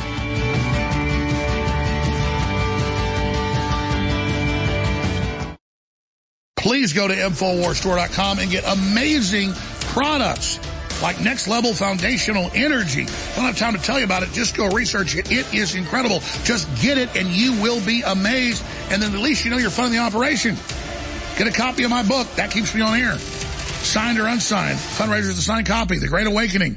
The plan to defeat the globalists and launch the next renaissance. Infowarsstore.com or 888-253-3139. In a galaxy of endless energy needs, the power of Turbo Force rises above the rest. The force that propels you to tackle your day and face the dark side of fatigue. Turbo Force ensures you stay sharp, alert, and at the top of your game. Don't let fatigue pull you into the dark side. Be the hero of your own saga. Harness the power, feel the rush, and take control with Turbo Force. Visit InfoWarsStore.com today, and may the Turbo Force be with you. I talk a lot about the great successes InfoWars has had. I don't think anybody can deny it. And it is because of listeners and viewers supporting us. But when we talk about the crew at InfoWars, people behind the scenes, the researchers, the writers, they really have been the MVPs in this fight. And we look at Harrison Smith and Owen Schroyer and the hard work they engage in every day, five, six, seven days a week, it's really just incredible. So for myself the whole InfoWars crew, I thank you for your past support. I to encourage you now to realize that InfoWars cannot stay on air if you do not support us. I know you spread the word. I know you pray for us and that's wonderful. Keep doing it. But most viewers and listeners never go to InfoWarsStore.com and you never buy great products that enrich and empower your life while at the same time keep us on air. I know that less than 1% of our listeners actually go buy products at InfoWarsStore.com. If just 1% more of you took action and went to InfoWarsStore.com, our funding problems will be over. Please take action now. Ladies and gentlemen, we're in a war against the globalist, and people can't identify who's a patriot and who isn't. We want to identify as pro-human and anti-globalist. We want to let people know we're 1776 Part 2. That's why I designed this amazing 1776 red, white, and blue Gadsden flag shirt so you can support the info war and meet like-minded people everywhere when you wear it. When you wear these shirts, it creates an amazing amount of energy, and it's quite the adventure. So get your 1776 shirt right now at InfoWarsStore.com and get your Team Humanity InfoWars limited edition shirt right now at InfoWarsStore.com. Ladies and gentlemen, this is antithetical, the complete opposite of what the globalists are pushing. So get both the Team Humanity and the 1776 Gadsden Snake shirts limited edition at InfoWarsStore.com right now. Spread the word, meet like-minded people, and fund the 1776 revolution worldwide. But folks, we're standing up for our rights. We're standing up for your rights. We're standing up for all of our freedoms and our children. If you don't spread the word about the broadcast, if you don't share the links, if you don't buy products at InfoWarsStore.com, then I'm not griping at you. I'm just saying, what are you doing? Less than 1% of you ever buy a product at InfoWarsStore.com. If just a half a percent more would go buy a book or a film or a t-shirt or get some of our great supplements and then reorder them because they really work, just try it we would be able to do so many things. I'm praying to God that he'll touch your heart to decide to support us. Infowarsstore.com. It's been sold out. It's back in stock. Reformulated even stronger. Nitric boost to clean out your blood and your whole body. Vasodilation. It's got a lot of wonderful side effects, and I mean good ones. I'm going to leave it at that. It is powerful, so be careful with it. Next Level Foundational Energy, Infowarsstore.com or 888-253-3139. Infowars.com is tomorrow's news today.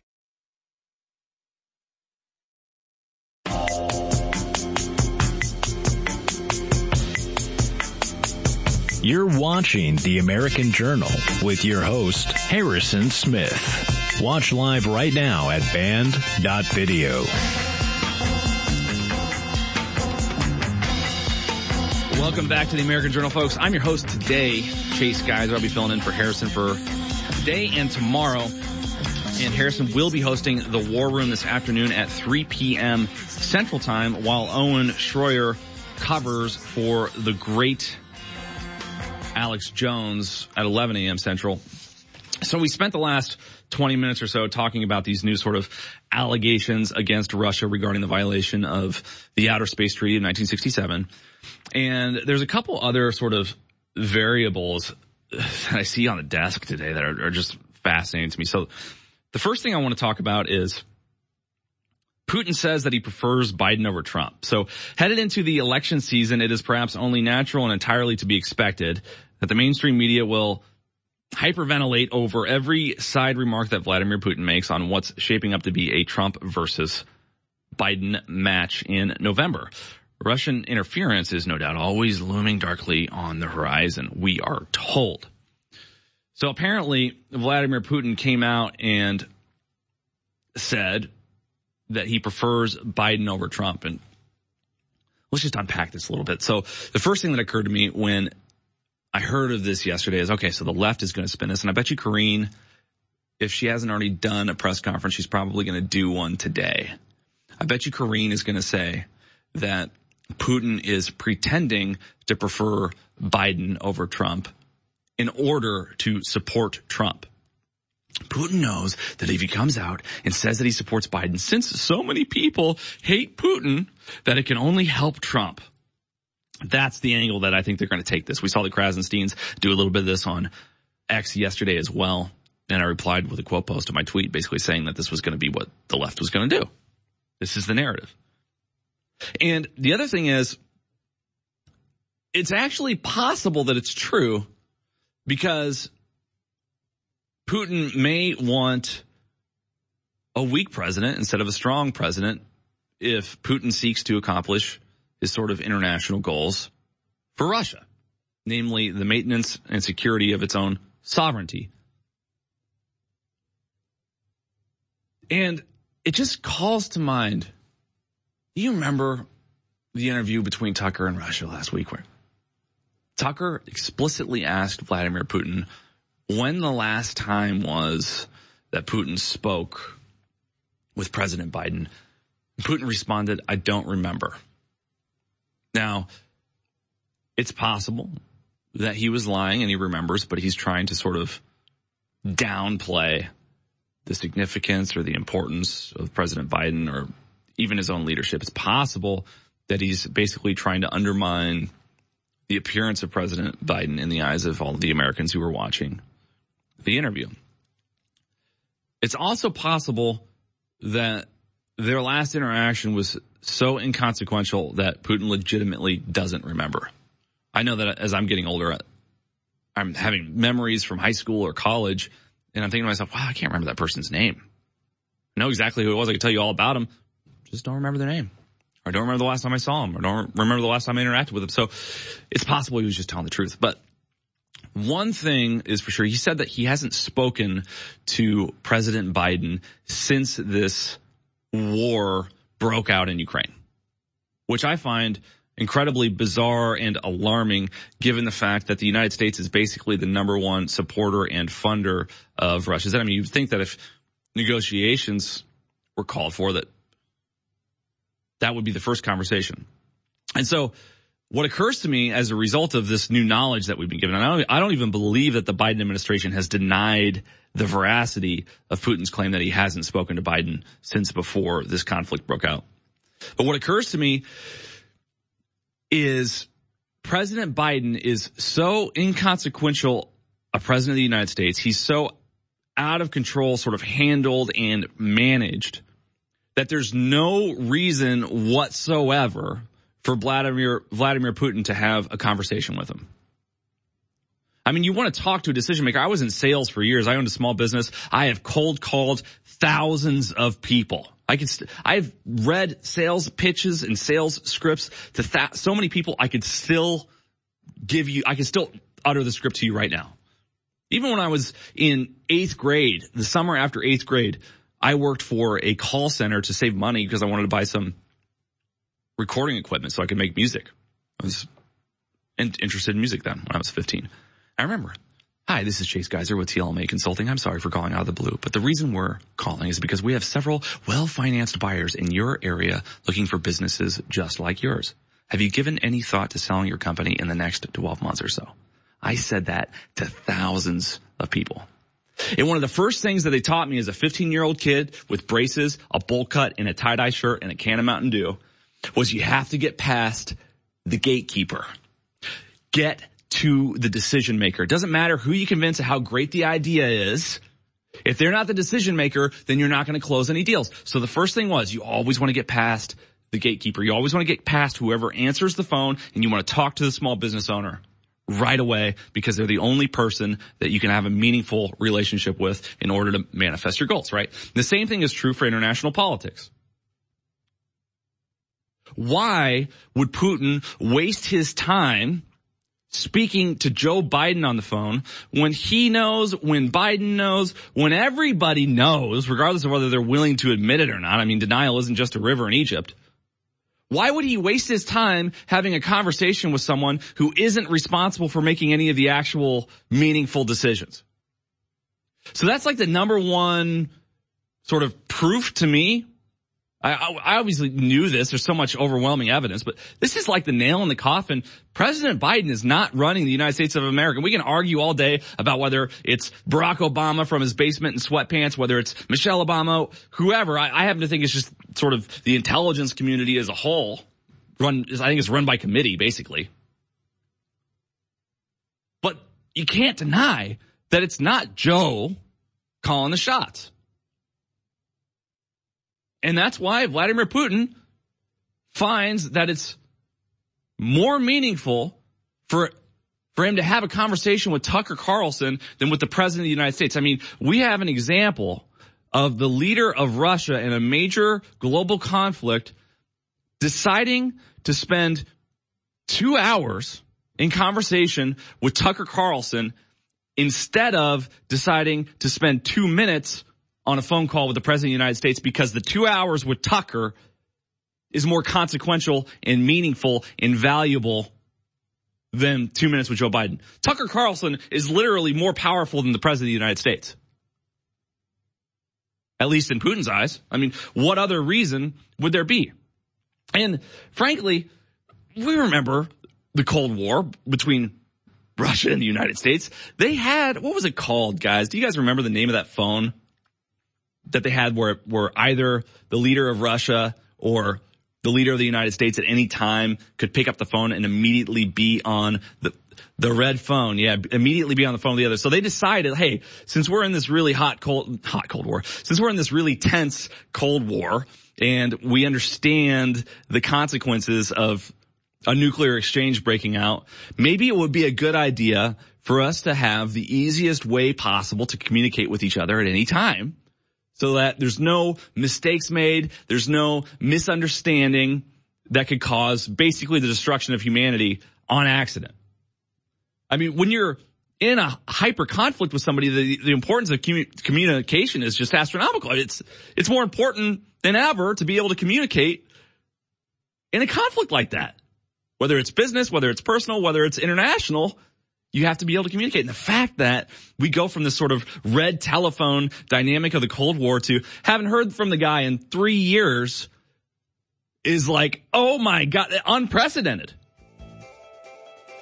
So, you know, we have people on in our administration who are speaking with people in their administration. He's basically admitting that this country and his to some extent is run by the staff. It's this bureaucratic system where the leaders are just sort of puppets or talking heads and the real decisions are being made behind the scenes by appointed bureaucrats not accountable to the constituents of their nations. More on the other side. It doesn't matter if you're a man or a woman, old or young. Nitric Boost does incredible things for your entire cardiovascular system, your immune system, your blood, everything. And we finally got a huge shipment of Nitric Boost in stock, ready to ship to you right now. Folks, there's a giant list of things it does. Go to InfoWarsStore.com and read about it. But vasodilation, opening up your arteries and your veins, that is so good and it does such amazing things in every single department. So this product is incredible and I almost forgot, it's 40% off. So get your nitric boost now for 40% off while it's still in stock and discounted at InfoWarsStore.com. You owe yourself a favor. Go research Nitric Boost and then get it. It funds the InfoWar. It does incredible things for your body. Nitric Boost, 40% off InfoWars Store. Our world is so full of hype. We are force-fed dehumanizing propaganda by the corporate media, by the controlled churches and the universities. And why is this the case? Because we innately, by God, have been given the keys to our own minds, our own psyches, our own souls. And by connecting to God, we can empower ourselves and transcend the quote, fallen or sinful state. So the chemicals that we ingest and, and all the things that we try to bring into our bodies to, to, to change who we are are only lowering us. They're only making us more depressed. In the end, they're only making us less fulfilled. It is only by going within and really making that connection to God that we can truly empower ourselves. That's why the globalists bombard us with toxins and chemicals to block us getting the normal vitamins and minerals and trace elements our bodies need to be healthy and to be able to basically reach out beyond the third dimension. And that's where the incredible products come in at InfoWarsStore.com. The Live Silver Bullet Colloidal Silver has finally returned. To celebrate this powerful product's long-awaited homecoming, we're slashing $10 off the asking price, passing the savings on to you. Silver Bullet is the answer to Alex's extensive search for a powerful colloidal silver product that utilizes high-quality processes that has applications for both preparedness and regular use. Concentrated to 30 parts per million in a pure base of deionized water, this survival silver is the perfect fit for you and your family's routine and emergency supply. Colloidal silver is an amazing natural product that can assist your body's many healing processes. Do a deep dive, research the possibilities of colloidal silver yourself, and don't miss out on this limited time offer of $10 off. Try InfoWars Life Silver Bullet Colloidal Silver today. Available right now at InfoWarsStore.com. Hey, let me start by saying you do a great show. Thank you. Hey, let me point out that I took X2 iodine. I started taking that stuff. The best iodine I think I ever found is what you guys are selling. When did you start taking and it? I, about four years ago, I had high blood pressure and I was on blood pressure medicine. Mm-hmm. And I started eating a little better, but my blood pressure stayed high. And when I took X2 iodine, after about three or four weeks, I think my body detoxified of a bunch of metals and stuff that my body was storing. And my blood pressure came down to perfect level. And I tell people the only thing I did was X2 iodine. And even though I do think all your other products are good, I recommend to anybody that they start with X2 iodine because it detoxifies your body and kind of kicks your natural DNA in, into uh, full force. So in my in my life, I found X2 iodine the best. I tried other iodines and they didn't have the same effect. But so X2 iodine, I really wanted to point that out.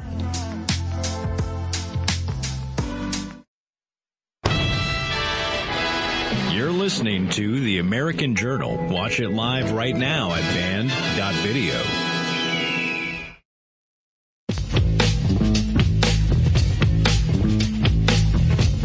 Welcome back. American Journal, folks. I am Chase Geiser, your host this morning.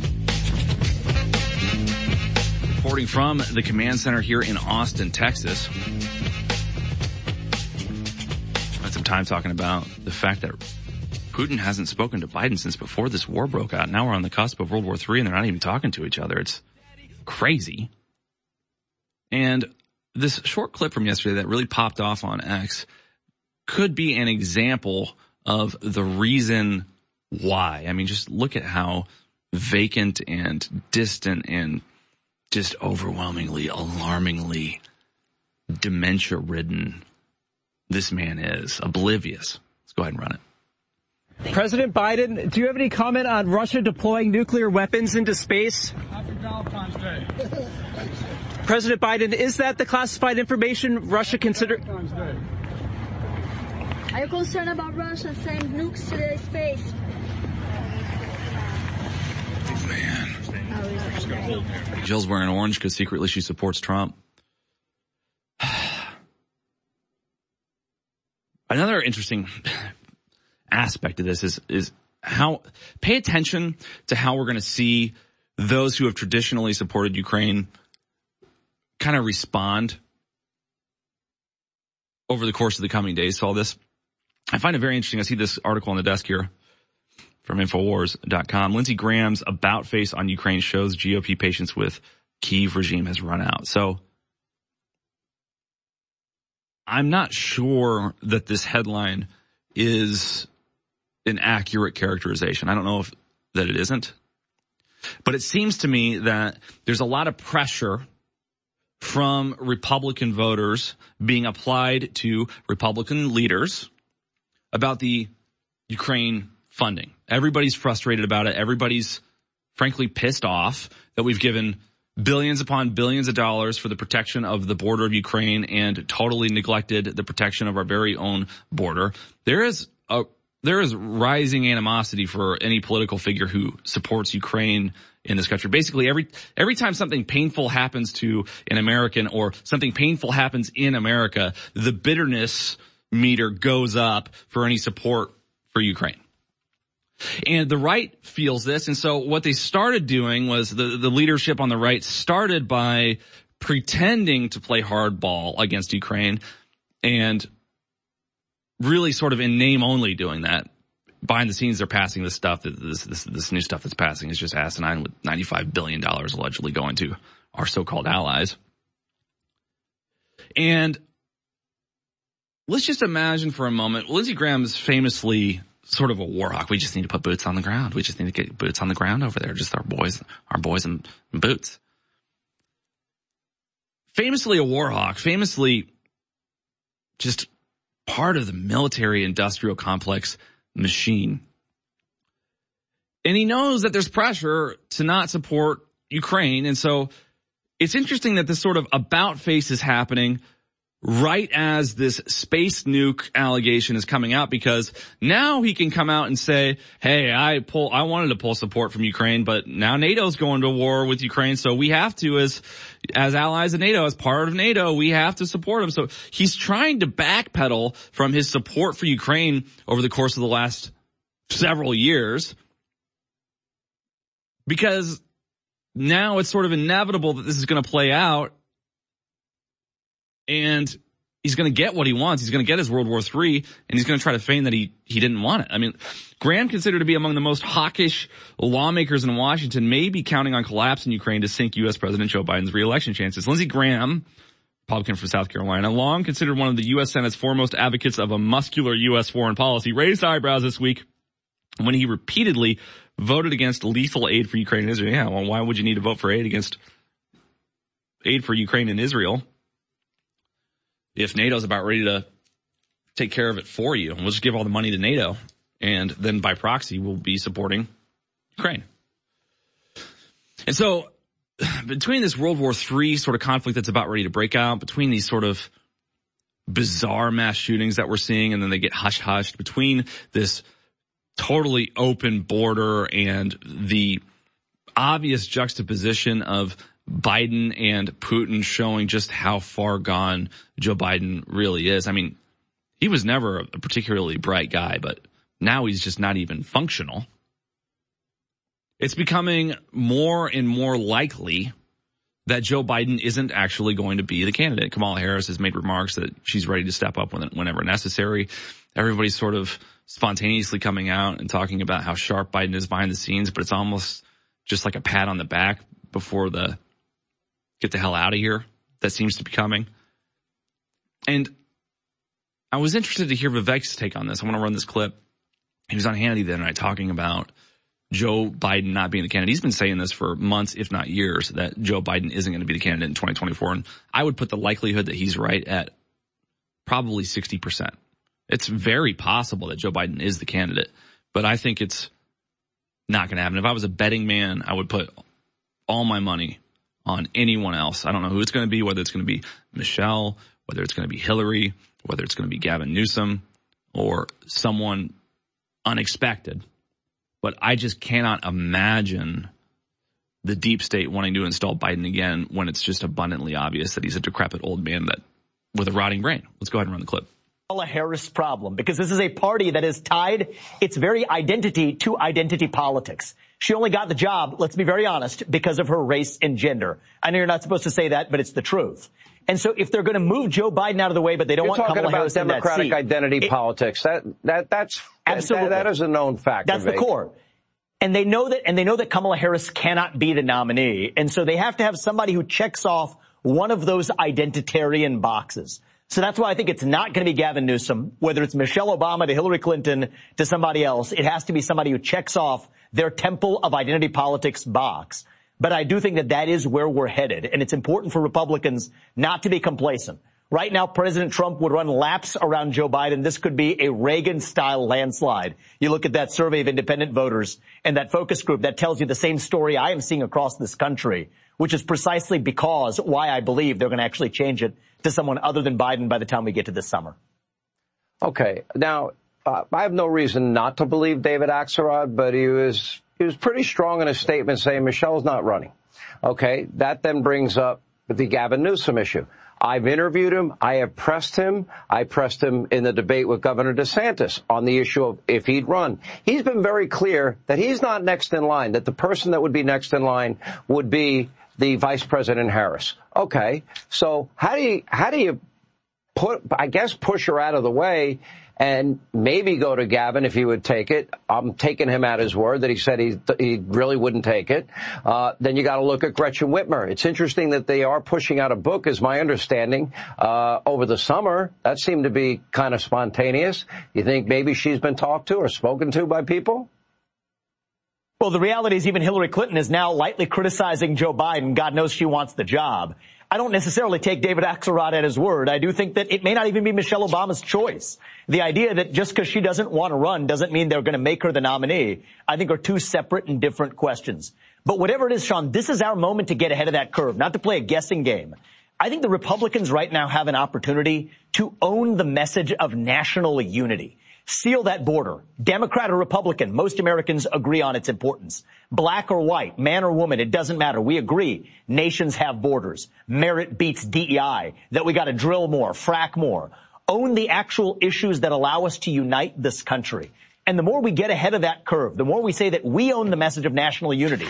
Not Joe Biden who claimed to unite the country, but we the Republican so Vivek, Party. of course, coming out to make in America great again. We have to make of Trump and making his claim as to why he thinks that, that Biden's going to be replaced and who he thinks it could potentially be. And how am I going to frame this? I've said before on air that war has transitioned from war of conquest to war of conspiracy.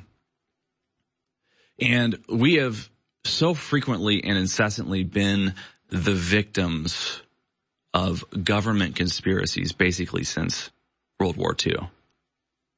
That I think part of the Great Awakening is not only this realization, but it's the catalyzation, the fueling of our own conspiracy. So if we are losing by conspiracy, then we have to fight back with conspiracy. It's why I've said that the Second Amendment hasn't really applied to this corruption that we've seen because it's not been a war fought on a front, but a war fought by conspiracy.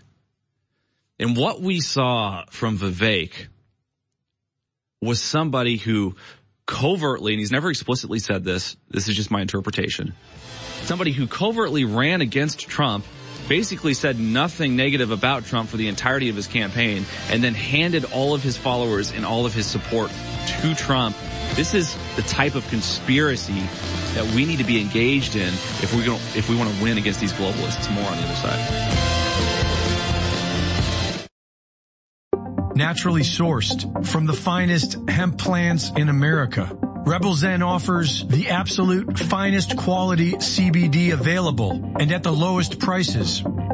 Extracted using a cold pressed technique to retain the molecular integrity of the cannabinoids and terpenes within the plant. This full spectrum formula ensures that your nervous system gets the full benefits of CBD.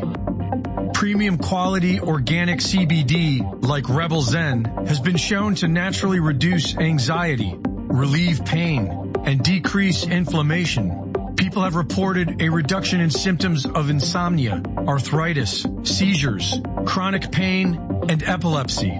Several studies have shown it helps to reduce cortisol, increase serotonin, and boost vitality. Order yours today at InfoWarsStore.com. Why do you think the globalists are desperately trying to censor everybody? Why are they attacking myself and Donald Trump and Elon Musk and everybody else? Because they can't get through this giant megalomaniacal power grab if we're here exposing them. But we're not just exposing their operation. In my new book, we give you the solutions to build a new, better world, an alternative to Klaus Schwab's You Will Eat the Bugs. This is the Great Awakening the plan to defeat the globalist and launch the second great renaissance. It's a companion to my last book that was a number one worldwide bestseller. And this book is even thicker and even more powerful. Get your copy of The Great Awakening today at InfoWarsStore.com. Either signed as a fundraiser, and I thank you for the support, or unsigned. But whatever you do, take action now. We're fighting for you, but we can't keep on if you don't support us. So please get the historic book now. Go now to InfoWarsStore.com and get The Great Awakening. The Great Awakening at InfoWars. Infowars.com is tomorrow's news today.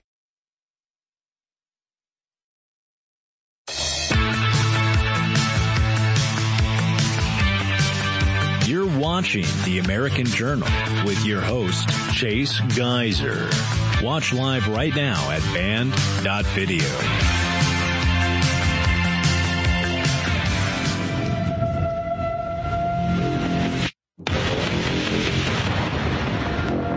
The rot is real. America is deliberately being destroyed from within. if I'm tripping or not, but is that an upside down cross, bro? As the expanse of the western United States has finally been breached, It's as if fentanyl is raining on our reservation. That I'll do anything to help. Marvin Weatherwax Jr. is a tribal leader here and says much of the drug activity on his reservation stems from Mexican cartels selling to community members and using their homes, often in remote areas, as distribution hubs. Profit margins soar the further away from the Mexican border you go. A single fentanyl pill that costs between 4 and 25 cents to produce in Mexico can be sold for 50 cents or a dollar in San Diego and over a $100 on some reservations here in Montana. Two years ago, there were 19 police officers for the whole reservation. So they sued the Bureau of Indian Affairs asking for help, but no help arrived. They now say they're down to seven officers. The Blackfeet declared a state of emergency two years ago after 17 people overdosed, leaving four dead in just one week.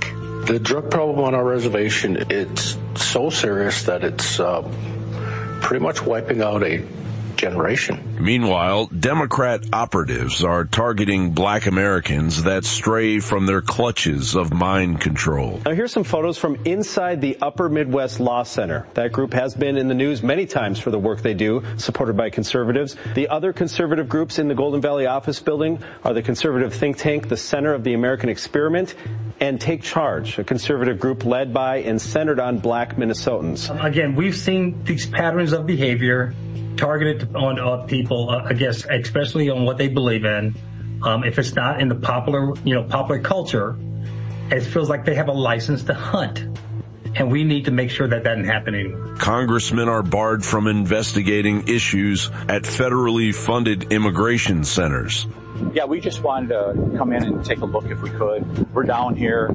Uh, Natural Resources Committee had a hearing this week and um, just wanted to stop in and take a look at how this place is operating because we understand that you have um, a lot of migrants coming through here. So unfortunately, we're not allowed to uh, let anybody that's not part of, uh, you know, the employees and staff. Hey, ma'am. So we're we're not trespassing. No, we're here as members of Congress, and um, there are federal dollars that go into this operation, so we have oversight, and we just want to go in and see what your operation looks like. We ask for access here. Um, this is federally funded. We believe that as members of Congress, me and Representative LaMalfa should be able to access. Um, but we will move on from here. While foreigners declaring asylum ravage the United States like it's their personal ATM machine. Crackdown on a Romanian organized crime ring accused of skimming more than $2 million from state-issued EBT cards in Orange County. 48 suspects under arrest, including one of Romania's most wanted criminals. Prosecutors say a cell of criminals moved from town to town using stolen EBT card cash to buy baby formula, which is in dire need in Mexico. Then they went down to Mexico to trade the formula with drug cartels. Now, three people with no U.S. IDs are taken into custody in Central Florida. They are accused of stealing money from ATMs, and investigators say it's part of a bigger international crime problem. All of these suspects are transients. Detectives don't know where they live, and in some cases don't even know their real names. As we scoured through the arrest reports, we found three Romanian suspects from three different counties, all charged with fraudulent credit card crimes at ATMs like this one. Time for the United States is running out. The rot is real and it is exponentially accelerating. John Bowne reporting. The rot is real and we are on the brink of World War III with these allegations of Russian space nukes. We did fire up an X space, so feel free to follow me on X at Real Chase Geiser. Join the space, request to speak. Taking speakers and reporting more news for the next two hours. So stick with us folks. We're going to be back after one minute.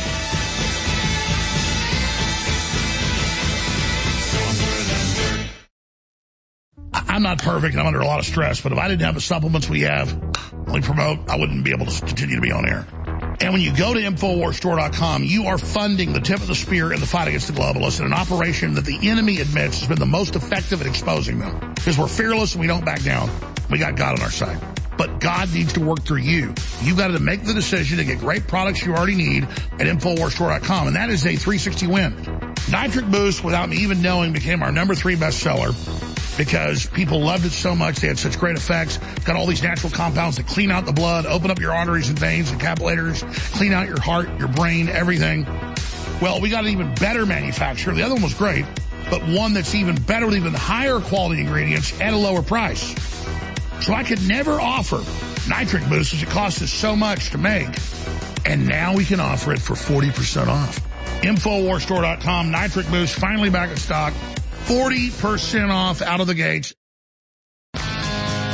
You're watching the American Journal with your host, Chase Geiser. Watch live right now at band.video.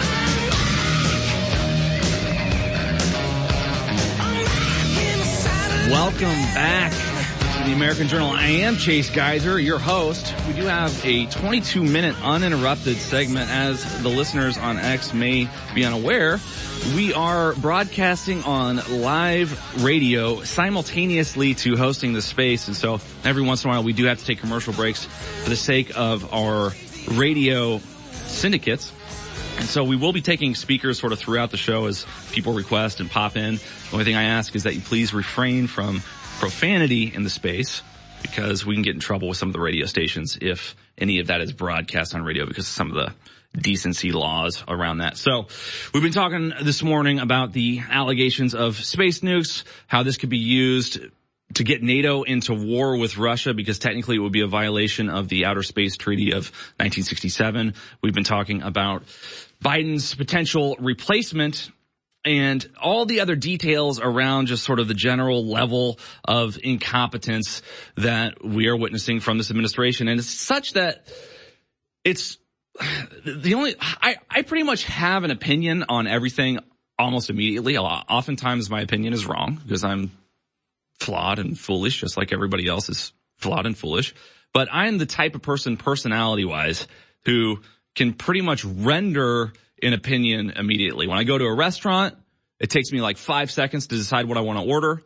When I bought my first house, I walked in and in five minutes I said, okay, this is the one I want to make an offer on. I just make big decisions quickly, right? And when it comes to this level of just how terrible this administration has been, the thing that baffles me, the thing that I can't decide, and I'd be interested to hear what everybody thinks about this. What I can't determine is whether or not this administration is failing so miserably because it's incompetent or whether it's failing so miserably because it's basically acting against, intentionally acting against the, the interests of the American people. And the first thing that sort of, not the first thing, but one of the big things that raised my eyebrows about this administration was it repeatedly has claimed that it doesn't have the resources that it needs to protect the southern border, which we know isn't true. We know it somehow manages to come up with tens, if not hundreds of billions of dollars for Ukraine, but it re- re- repeatedly claims that it doesn't have the resources to protect our border. And then when states like Texas come out and say, fine, if you can't do it, we will do it. The Biden administration doesn't respond by, thank you for your help. Sorry, we couldn't be more helpful.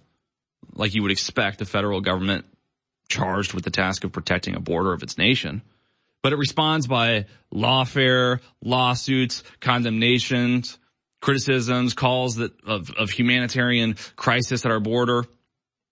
Right? So it proved that it's not failing to protect the southern border. This administration is in fact sponsoring the crisis intentionally. And so that's just one example. That's just one issue. But then you got to ask yourself is, is this applying to every issue that we have? I mean, is it the case that this administration is failing to prevent World War III or is it in fact sponsoring the onset or the escalation of World War III? That's the question that, that I have.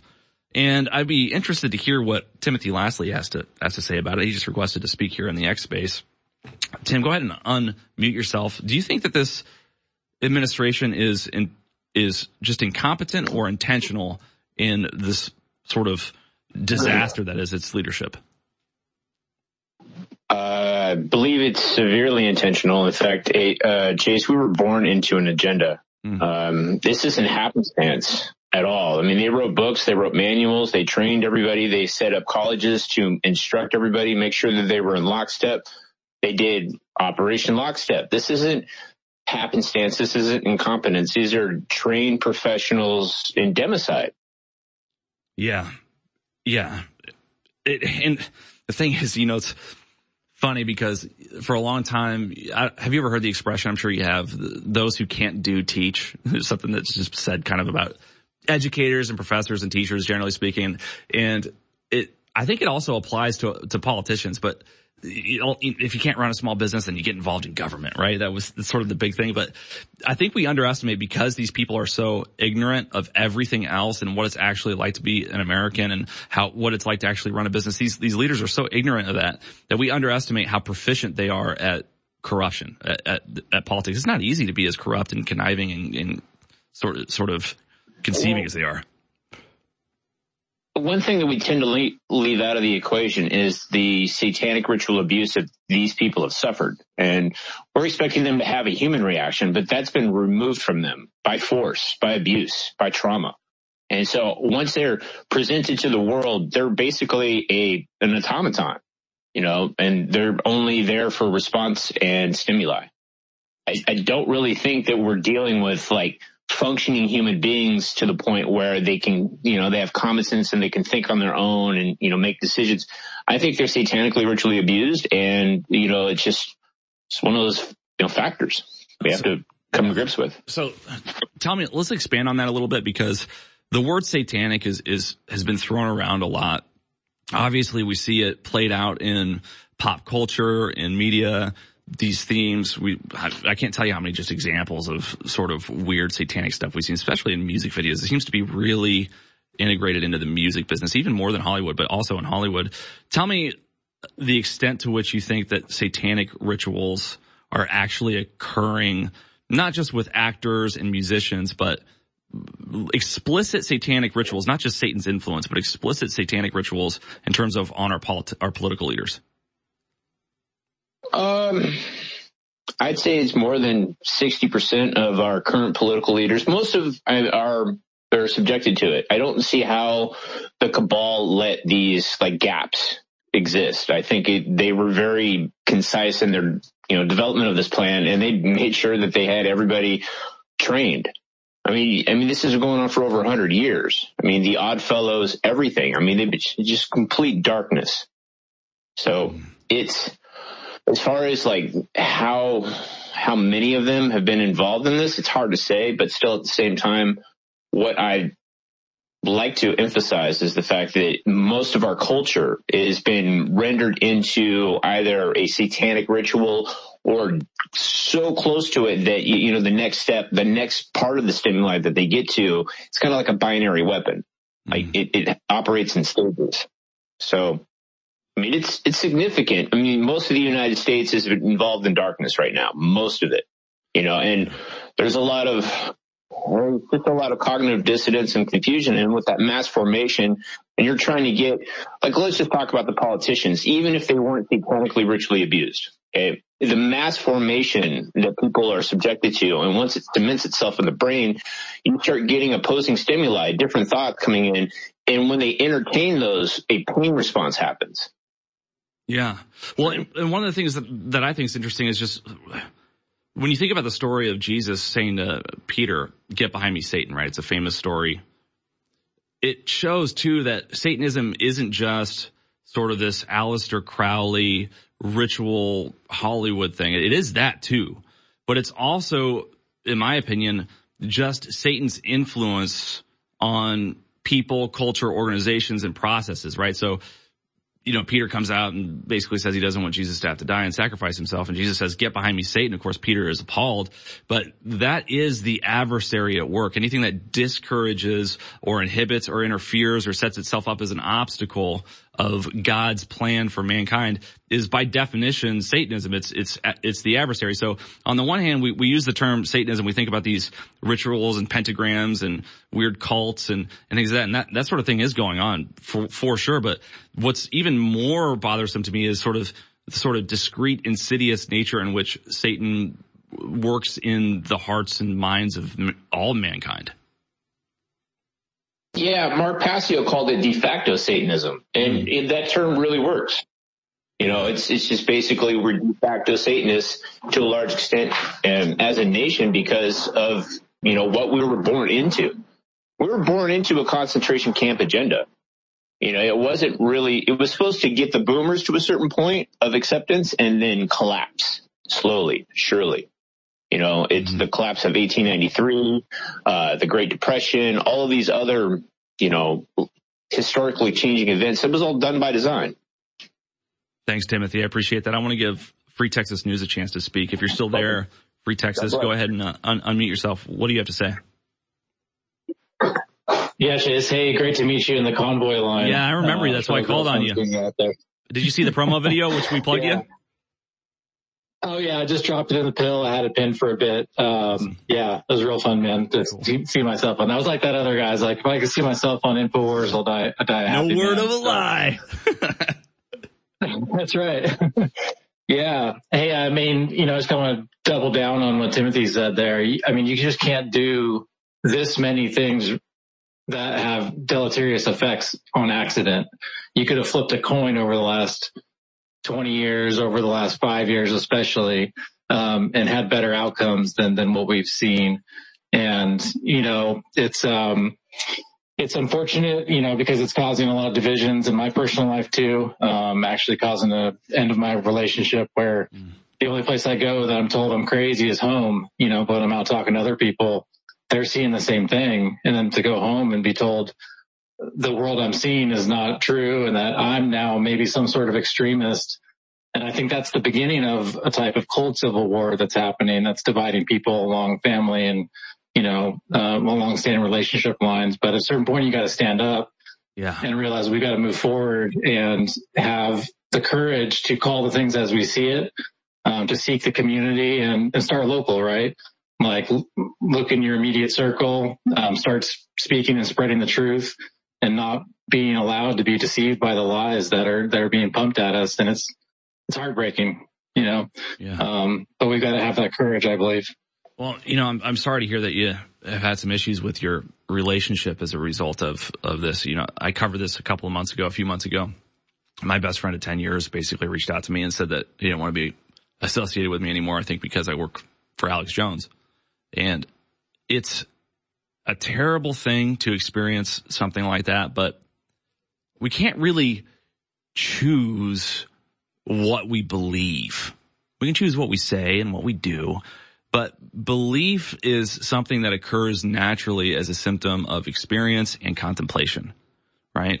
So the more you experience or the more you research and the more you, compl- you, you contemplate, the more likely you are to believe something that is true, but the belief in it is not a choice. I mean, it, if it was a choice whether to believe in God or not, many people would choose, many people who are atheists would choose to believe in God. I know that if I were an atheist, I'm not. I would want it to be true. I would wish that it were true that God existed. And so if it was a simple matter of belief, then I would just choose to believe it. But uh, a simple matter of choice, then I would just choose to believe it. So that's why we have to be gracious and accepting and understanding, not necessarily tolerant or complicit in, but we have to be humble enough about our own beliefs that we don't alienate good people who believe the wrong thing. Right. And that's something that we see disproportionately from the left. We see the left terminate friendships and relationships over political difference statistically more often than the right. There's research and studies that show this. And it's such a self-righteous thing to do to eliminate someone from your life not because of who they are, but because of what they believe. I mean, that is some deep rooted evil. What are your thoughts on that? Yeah. And that's how I, you know, there's definitely a hole in my heart, but, mm-hmm. um, being demonized in your own home, um, and trying with compassion for years to continue to bring information that continues to be proven true. And at a certain point, it, it was too much for me uh, unfortunately, to, you know, um, to keep going and just like, well, you know, um, anyway, I don't want to go down that rabbit hole. Yeah, that's okay. Well, and I just want to say, I just want to say, man, from my experience, and maybe you've had this experience too, the best, the, the, the worst things that happen to us always end up being the best things down the road. That's been my experience. And so sorry that you had this experience, but I think that you're going to find in retrospect after some time passes that it ended up, it was actually a really good thing. That's what I'm hoping, man. I appreciate the, the, the, good words. I love you, dude. Let's hear from Michael Sullivan. Michael Sullivan has requested to speak. Go ahead and unmute yourself and, and share what you have to say if you're still with us in the in the space. Michael, are you there? Uh, looks like he may have walked away after he requested to speak. So what I'm going to do is I'm going to add Clown Car as a speaker. Clown Car, as soon as you get connected here in the X space, go ahead and unmute yourself and say what you've got to say. In the meantime, what I'm going to do is just briefly mention how silly it is Hello. that Huma Abedin is now dating George Soros. You guys see that? Go ahead, Clown Car. Are you there? Or Michael, are you there? looks like Michael's back. Yes, I am. Very good. Can you hear me? Yes. Yeah, yeah, to your question, and I, I think you know the answer, you know, that they're doing it on purpose. And this goes back to Biden being a keynote speaker at the World Economic Forum or him sitting up on stage and Klaus Schwab is saying the problem is the middle class, especially of the United States. And Biden sits there and nods and he passes, he tries to pass legislation and bills entitled Build Back Better. I mean, they're using the same slogans as the World Economic Forum. So here's the problem. The problem is that Klaus Schwab has taken over half of the governments of the world, including the Democrat right. Party of the United States. And the level of treason is so high and there's so many committing it that it's almost like it's null and void or it's going to come to a point in our history where we have some kind of civil war and we have to deal with it. But the problem is, is that it is purposeful. It is intentional. And Trump is not doing a good, and I've called in before on this. Trump is not doing a good job of educating the public. I mean, he'll get up there and he'll do like little one liners like, you know, it's, it's like they hate our country. Mm-hmm. Well, okay, Trump, let's, let's unpack that and educate the citizens of the United States so we know what we're up against. And he simply will not do it. And that is going to be his Zionism and this problem right here, his inability to articulate it, which Vivek is excellent. If he's our vice president, great. Tear him loose to do the job that Trump is just not able to do or doesn't want to do. I'm not sure. What are your thoughts yeah, on that? So I'm, I'm going to push back a little bit. I don't, I don't entirely disagree with you. Um, but let's put it, let me put it to you in perspective this way. We've had Alex Jones on air for, I think, was it 30 years in April, uh, with InfoWars specifically a number of years before that for three hours a day. Early on, he was doing six hours a day because he was doing three hours of public access TV and he was doing three hours of radio early on. So this is somebody who has come to prominence speaking for hours every day for decades to a large audience about the awareness of these issues. And there's a difference between like a, I don't want to, you got John the Baptist and then you got Jesus, right? And I'm not trying to compare Trump to Jesus. I'm just using this as like an, a metaphor, an allegory. Okay. You've got the guy who with the bullhorn who makes everybody aware of what's going on. And then you have the leader who comes in and leads the aware people to the light, right?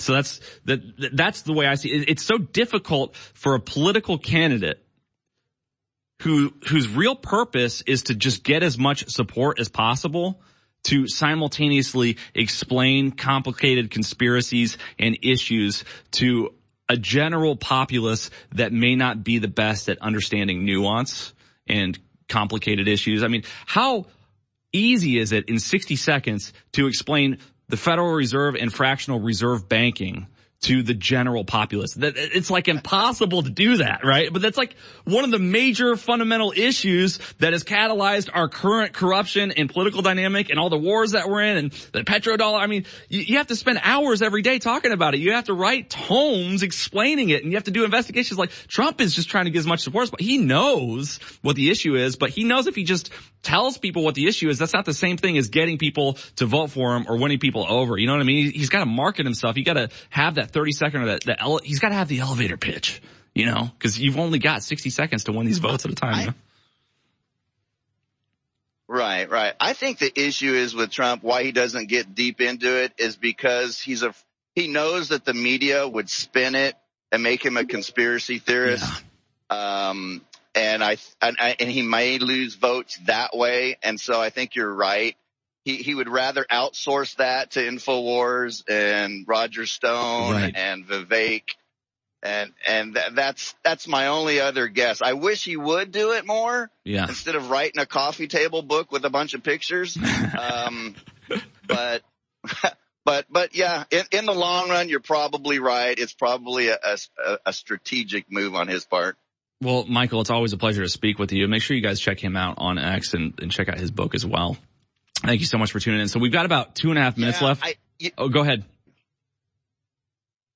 Oh, I was going to say, I sent you a copy of my book and the movie script, but it got returned to me because I guess I sent it to the wrong address. I need to mail it to the P.O. box, right? Just send, just send me a direct message. I'll send you my personal address. Just okay, don't, man. just don't show up on Christmas. Take it easy. All right. So we've got two minutes left before we cut to a radio break. I want to um, invite Kyle to unmute himself and say what he's got to say, but just please note that I am going to have to cut everybody off in about two minutes for our radio commercial break, and then we'll come back right after that. Go ahead, Kyle. Hey, can you hear me? Yes, sir. Hey, so I just wanted to touch on something you said to the other caller. Yeah. Um, about um, not not believing something that someone else believes and try not to alienate others. Yeah. I wanted to really quick read uh, Second John one nine through eleven. Um, Whosoever transgresseth, transgresseth and abideth not in the doctrine of Christ hath not God. He that abideth in the doctrine of Christ, he hath both the Father and the Son. If there come any unto you and bring not this doctrine, receive him not into your house, neither bid him Godspeed. For he that biddeth him Godspeed is partaker of his evil deeds. Yeah, but at the same time, it says pray for your enemies. that? Uh, at the same time, there's all sorts of conflicts in the Bible. I mean, if, if, if you look at, if you look, and I'm not saying that that's a flaw. I, I think it's a feature. Okay. If you look at the, the Ten Commandments, it says thou shalt not kill. And then if you look at Ecclesiastes, it says there's a time to kill. And then you have Jesus, you know, in the gospel saying things like this, right? Don't let somebody in your house. Don't, don't wish them Godspeed. And then you have on the other hand, Jesus saying turn the other cheek and pray for your enemies. So what we have to do is we have to live in the space where these conflicts collide because that's where the wisdom is. So I'm not saying that we should endorse allowing snakes into our homes or that we should be so tolerant of this, of these human beings who are suffering from gender dysphoria that we allow them to babysit our children and, and work in their schools and teach them. I'm not advocating for that level of acceptance. I'm just saying that as human beings, we should always work to find compassion and understanding in our hearts, even when dealing with evil men. Thank you so much. I'm sorry to cut you guys off. We will be taking more speakers on the other side of this four minute break on the radio.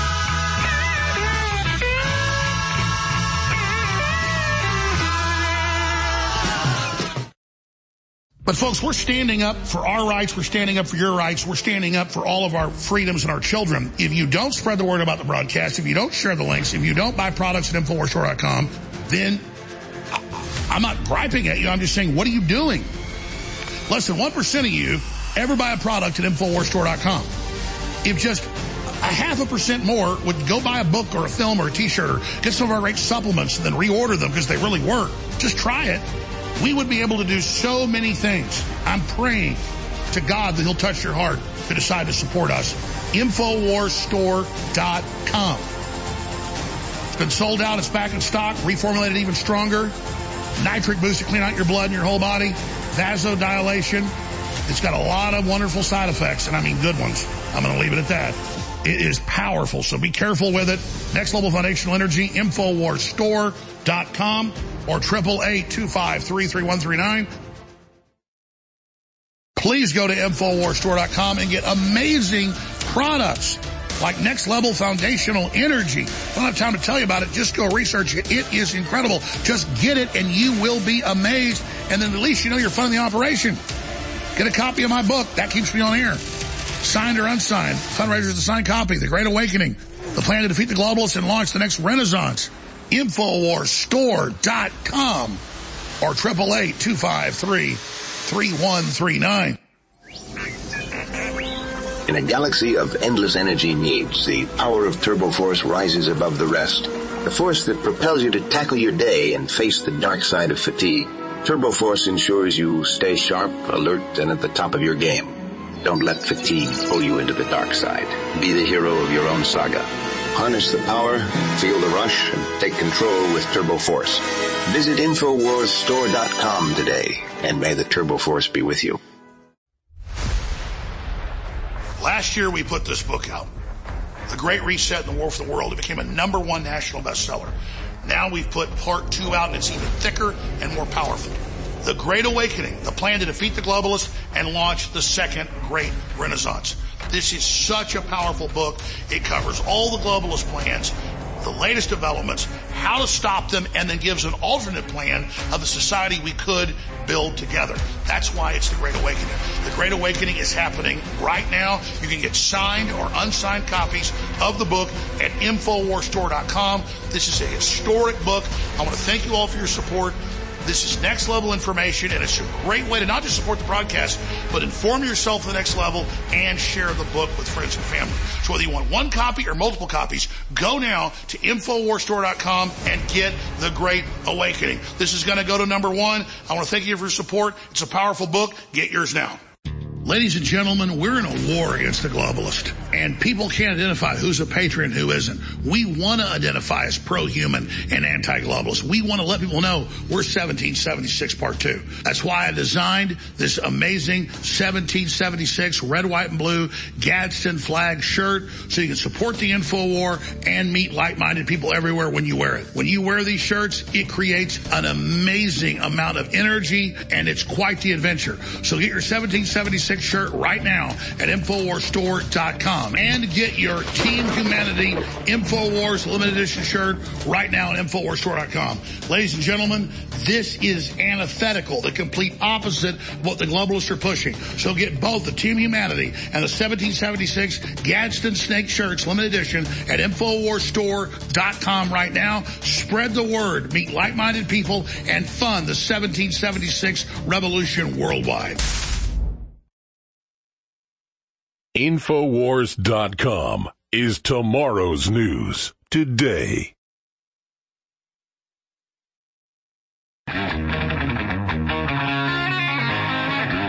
You're tuned in to the American Journal with your host, Chase Geiser. Watch it live right now at band.video.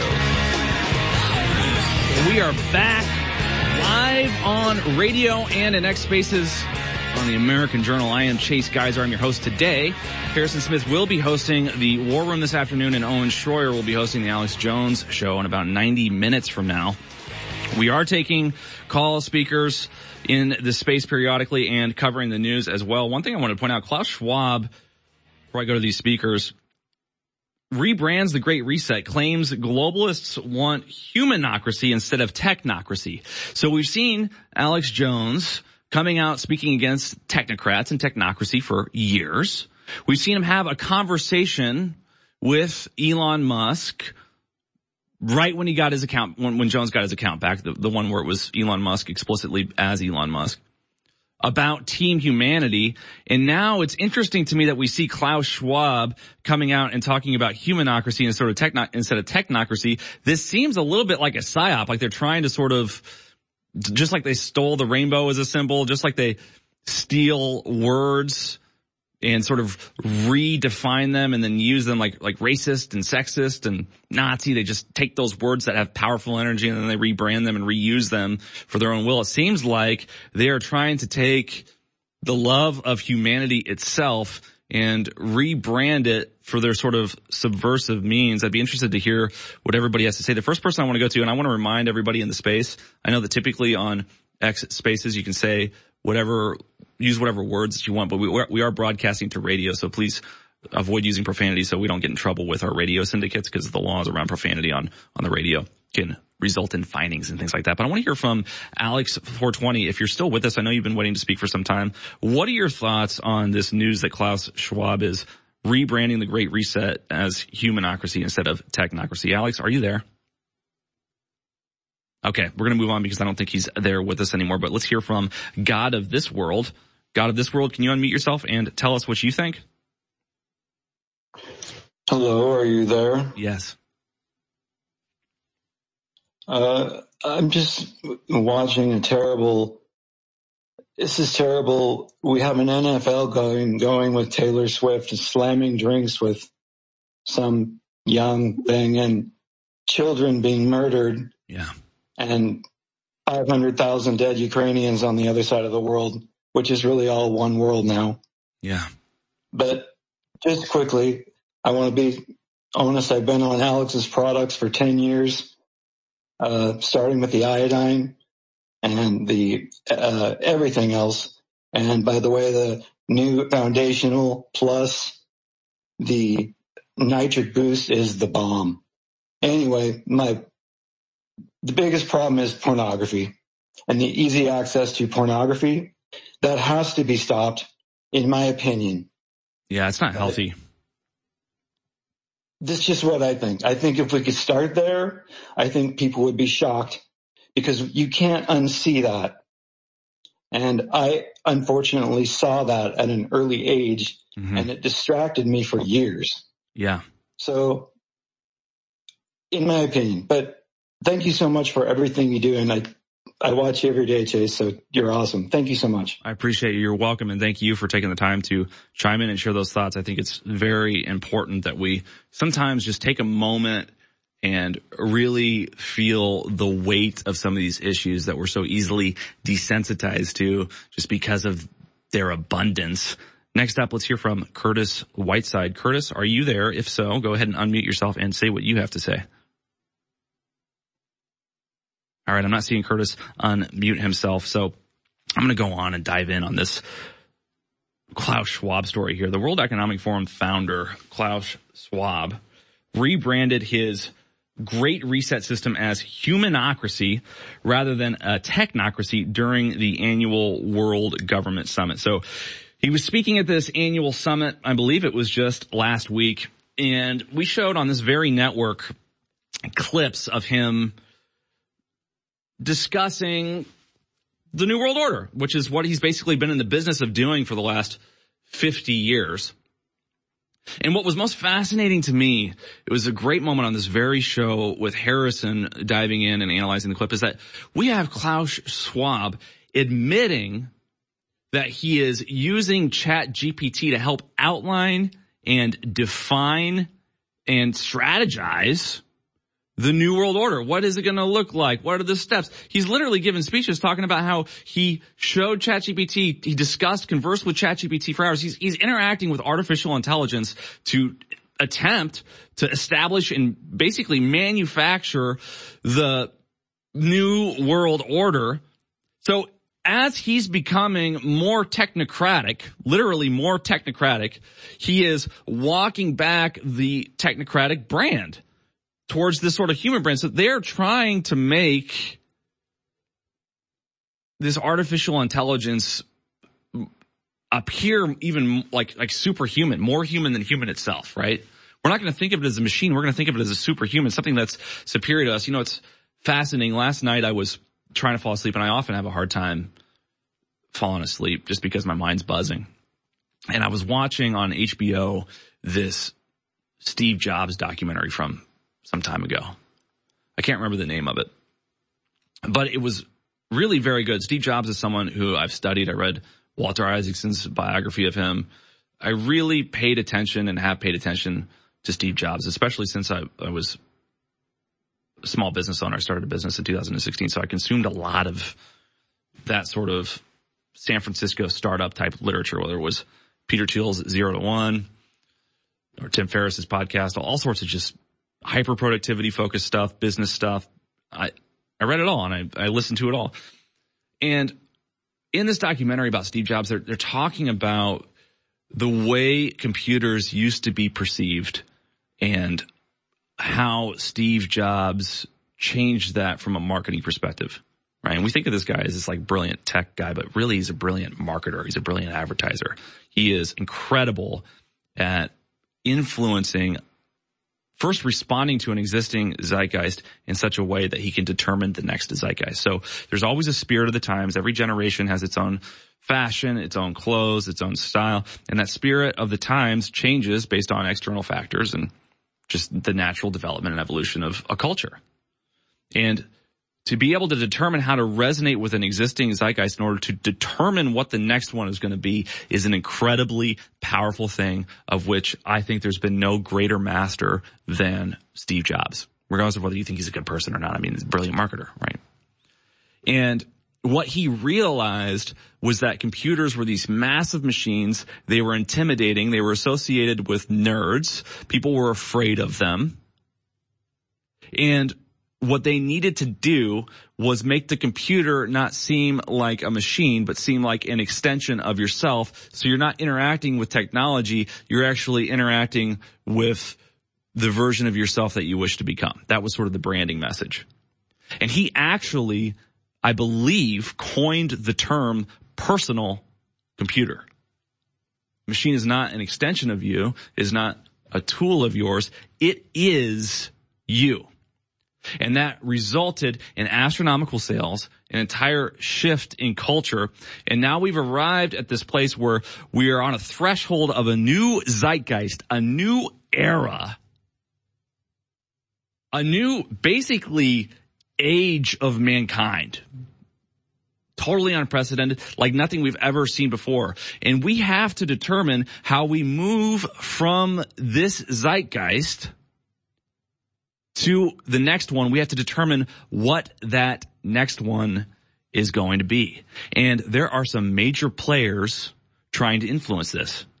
And this is what Klaus Schwab has been astoundingly successful at doing himself. He realized as the world was reaching sort of this globalization that it was not the zeitgeist of the people he needed to concern himself with, but the zeitgeist specifically of his target market, which is members of the political class. So he is determining how our politicians feel about things, regardless of how we feel about things, because after all, we don't have any power. Stick with us, folks. We're going to go to a four minute break for radio. We'll be right back taking speakers in space and calls. I'm a humble person, and I want to say that I'm just a man, but I'm not just a man. just like you. No matter what color you are, whether you're a man or a woman, you were made by the creator of the universe who had a plan for you, who has a destiny for you. And that's why the system hates you and fears you. And that's why they hate me. It's because the spirit I carry is one of justice and truth and courage and honor and will and love. Chase, we're going to need you to reconnect. My friends, the enemy's coming after me. Not because I'm a loser, but because I'm a winner. They're coming after you, not because you're a bad person, because you're a good person. Because you love God and God loves you. And so I signed up for this. I signed up for this fight. And I'm not a victim. I'm an overcomer. But I can't fight this fight without you. That's why I want you to always remember that I appreciate you and I thank you because InfoWars is your fight. InfoWars is your baby. It's the thing you built. We did this together. So God bless you all. Let's keep fighting. It doesn't matter if you're a man or a woman, old or young. Nitric Boost does incredible things for your entire cardiovascular system, your immune system, your blood, everything. And we finally got a huge shipment of Nitric Boost in stock, ready to ship to you right now. Folks, there's a giant list of things it does. Go to InfoWarsStore.com and read about it. But vasodilation, opening up your arteries and your veins, that is so good and it does such amazing things in every single department. So this product is incredible and I almost forgot, it's 40% off. So get your nitric boost now for 40% off while it's still in stock and discounted at InfoWarsStore.com. You owe yourself a favor. Go research Nitric Boost and then get it. It funds the InfoWar. It does incredible things for your body. Nitric Boost, 40% off, InfoWar store. We have not had this many of our best-selling products back in stock in years because of supply chain breakdowns and all the rest of the stuff that's going on. And these are game-changing products. Just like our information's game-changing, these products are incredible. And I'm personally glad that these are now back in stock. All three of the InfoWars Platinum flagship products that have been sold out for months are now back in stock, but a very limited run because we only had a budget to get three or 4,000 bottles of each one of these. I think we got 4,000 bottles of the HGH Max Boost that people love so much. We've got about 4,000 bottles of 1776 testosterone boost that just came in. And we've got about 3,000 bottles of Pain MD, incredible natural pain reliever situation. All three of these are back in stock and they're incredible and they fund our operation at InfoWarsStore.com.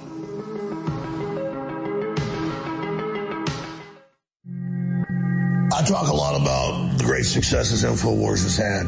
I don't think anybody can deny it. And it is because of listeners and viewers supporting us. But When we talk about the crew at InfoWars, people behind the scenes, the researchers, the writers, they really have been the MVPs in this fight. And when we look at Harrison Smith and Owen Shroyer and the hard work they engage in every day, five, six, seven days a week. It's really just incredible. So for myself the whole InfoWars crew, I thank you for your past support. I only encourage you now to realize that InfoWars cannot stay on air if you do not support us. I know you spread the word. I know you pray for us and that's wonderful. Keep doing it. But most viewers and listeners never go to InfoWarsStore.com and you never buy great products that enrich and empower your life while at the same time keep us on air. I know that less than 1% of our listeners actually go buy products at InfoWarsStore.com. If just 1% more of you took action and went to InfoWarsStore.com, our funding problems will be over. Please take action now. You're listening to The American Journal. Watch it live right now at band.video.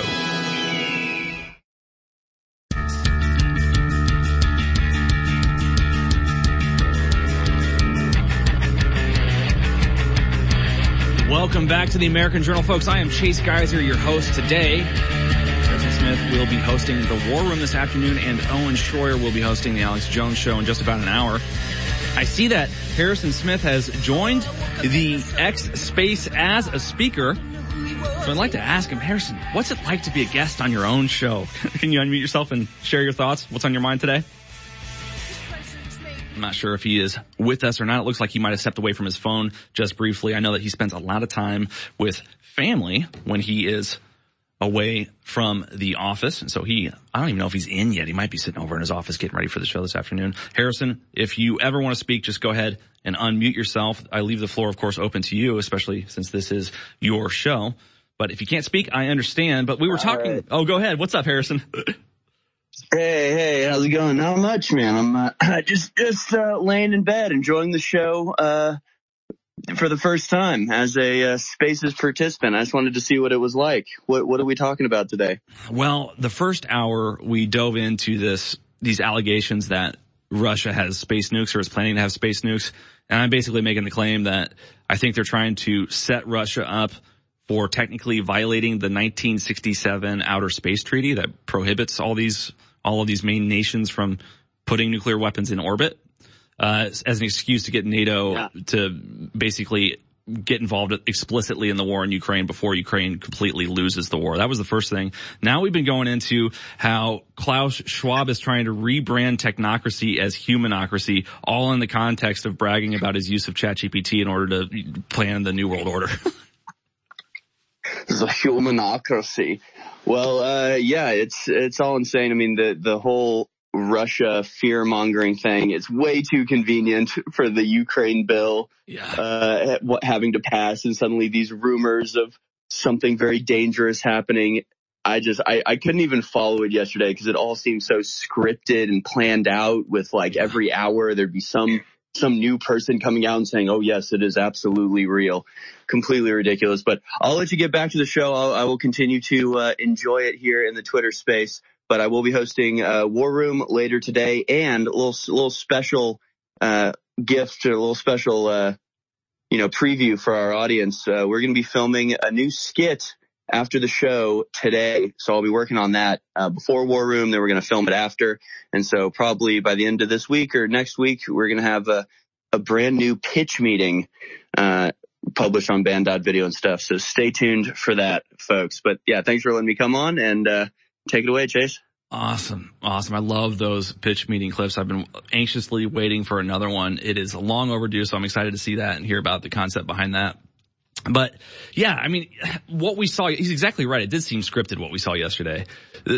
Basically, one entity came out and said, there is a secret, but I can't tell you what it is. It's like, well, then why did you tell me there was a secret?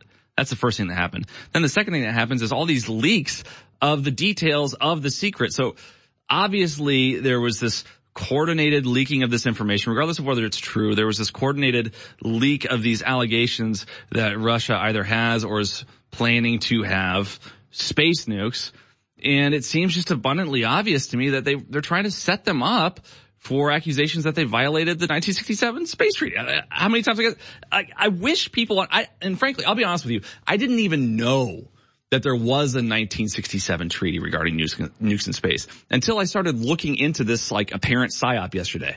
And if I didn't know, as somebody who pays attention to politics every day for hours a day, that means that the general populace doesn't. I mean, how many people could you walk up to on the street and ask if they know the details of what the space treaty was in the 60s during the Cold War?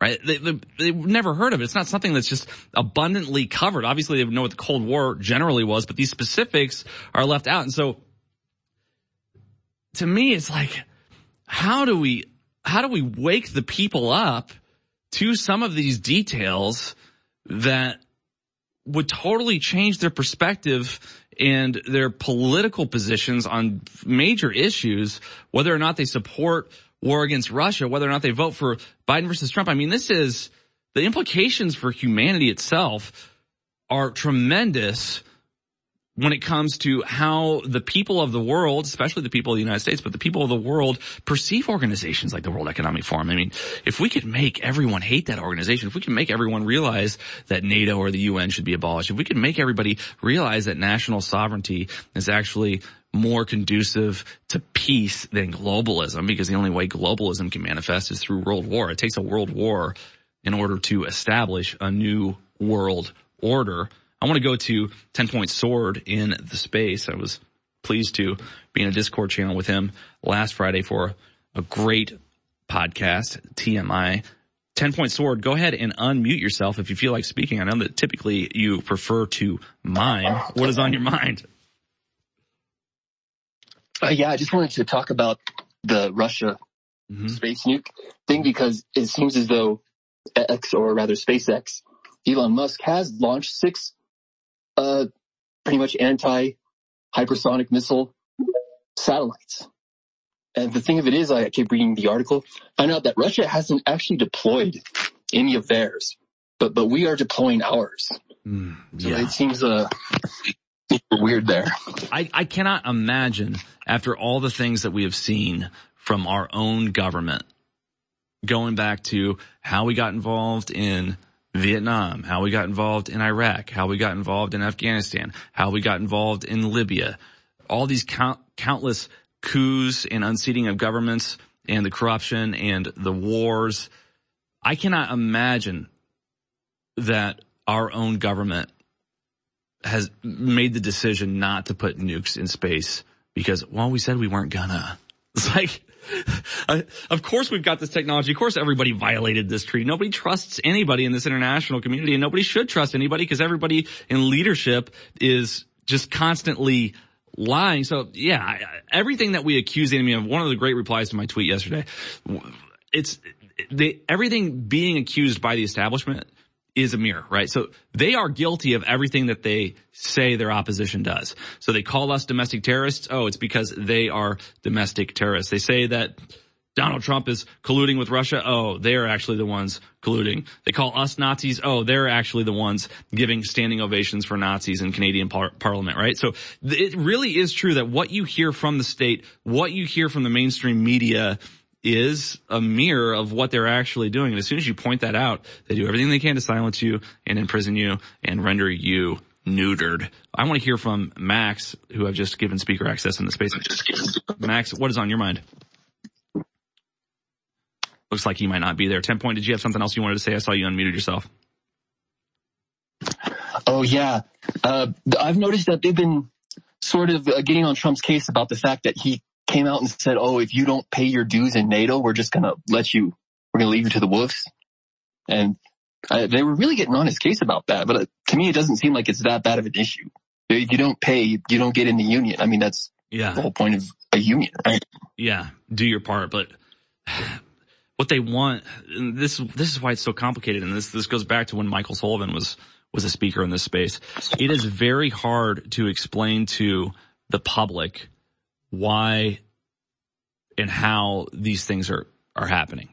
So when you look at the disproportionate amount of funding in all of our trade agreements, the just money that we pump into the international community, on the, it's very obvious just as a, as a, as a citizen, as an individual, like, hey, this doesn't make sense. This, this is not how I manage my budget at home. Why is our government doing this? But on the other hand, the dollar as the global reserve currency is dependent on the demand for, for dollars. So as a national security sort of measure, they want to pump as much money as possible into the global economy because the way they see it, those dollars always eventually come back to them and it's how they sort of fuel in this recursive manner this Ponzi scheme that they've set up with the way that our fractional reserve banking is. I see Travis is raising his hand in the space. Travis, go ahead and unmute yourself and say what you've got to say, man. Are you with us, Travis? Uh, looks like he hasn't unmuted himself. Still got his hand raised though. We'll go back to him whenever he is ready. Go. You try to raise his hand again. Go ahead and unmute yourself, Travis. You just tap the button in the bottom left and you should be able to speak. I guess he's just waving. Okay. We will move on then in that case to some of these more, these other developments, but we are going to come up on a radio break here in a second. Um, so I want to take this opportunity to plug a little bit. Now is more important of a time than ever to support the info war. We are in probably the most pivotal and important and consequential election of U.S. history. We are in a war with globalists. And it is people like you and listeners going to InfoWarsStore.com that kept us on life support when we were banned everywhere. But now that we're back on X, we're trying to ramp everything up. So make sure you check out all of our great products at InfoWarsStore.com so we can take this InfoWar to the next level together. Ladies and gentlemen, we're in a war against the globalist. And people can't identify who's a patriot and who isn't. We want to identify as pro-human and anti-globalist. We want to let people know we're 1776 part two. That's why I designed this amazing 1776 red, white, and blue Gadsden flag shirt so you can support the info war and meet like-minded people everywhere when you wear it. When you wear these shirts, it creates an amazing amount of energy and it's quite the adventure. So get your 1776 shirt right now at InfoWarsStore.com and get your Team Humanity InfoWars limited edition shirt right now at InfoWarsStore.com. Ladies and gentlemen, this is antithetical, the complete opposite of what the globalists are pushing. So get both the Team Humanity and the 1776 Gadsden Snake shirts limited edition at InfoWarsStore.com right now. Spread the word, meet like-minded people, and fund the 1776 revolution worldwide. Let me start by saying you do a great show. Thank you. Hey, let me point out that I took X2 iodine. I started taking that stuff. The best iodine I think I ever found is what you guys are selling. When did you start taking it? I, about four years ago, I had high blood pressure and I was on blood pressure medicine. Mm-hmm. And I started eating a little better, but my blood pressure stayed high. And when I took X2 iodine, after about three or four weeks, I think my body detoxified of a bunch of metals and stuff that my body was storing. And my blood pressure came down to perfect level. And I tell people the only thing I did was X2 iodine. And even though I do think all your other products are good, I recommend to anybody that they start with X2 iodine because it detoxifies your body and kind of kicks your natural DNA in, into uh, full force. So in my in my life, I found X2 iodine the best. I tried other iodines and they didn't have the same effect. But so X2 iodine, I really wanted to point that out.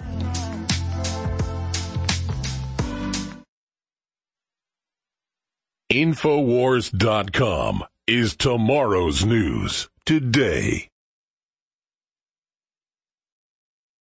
The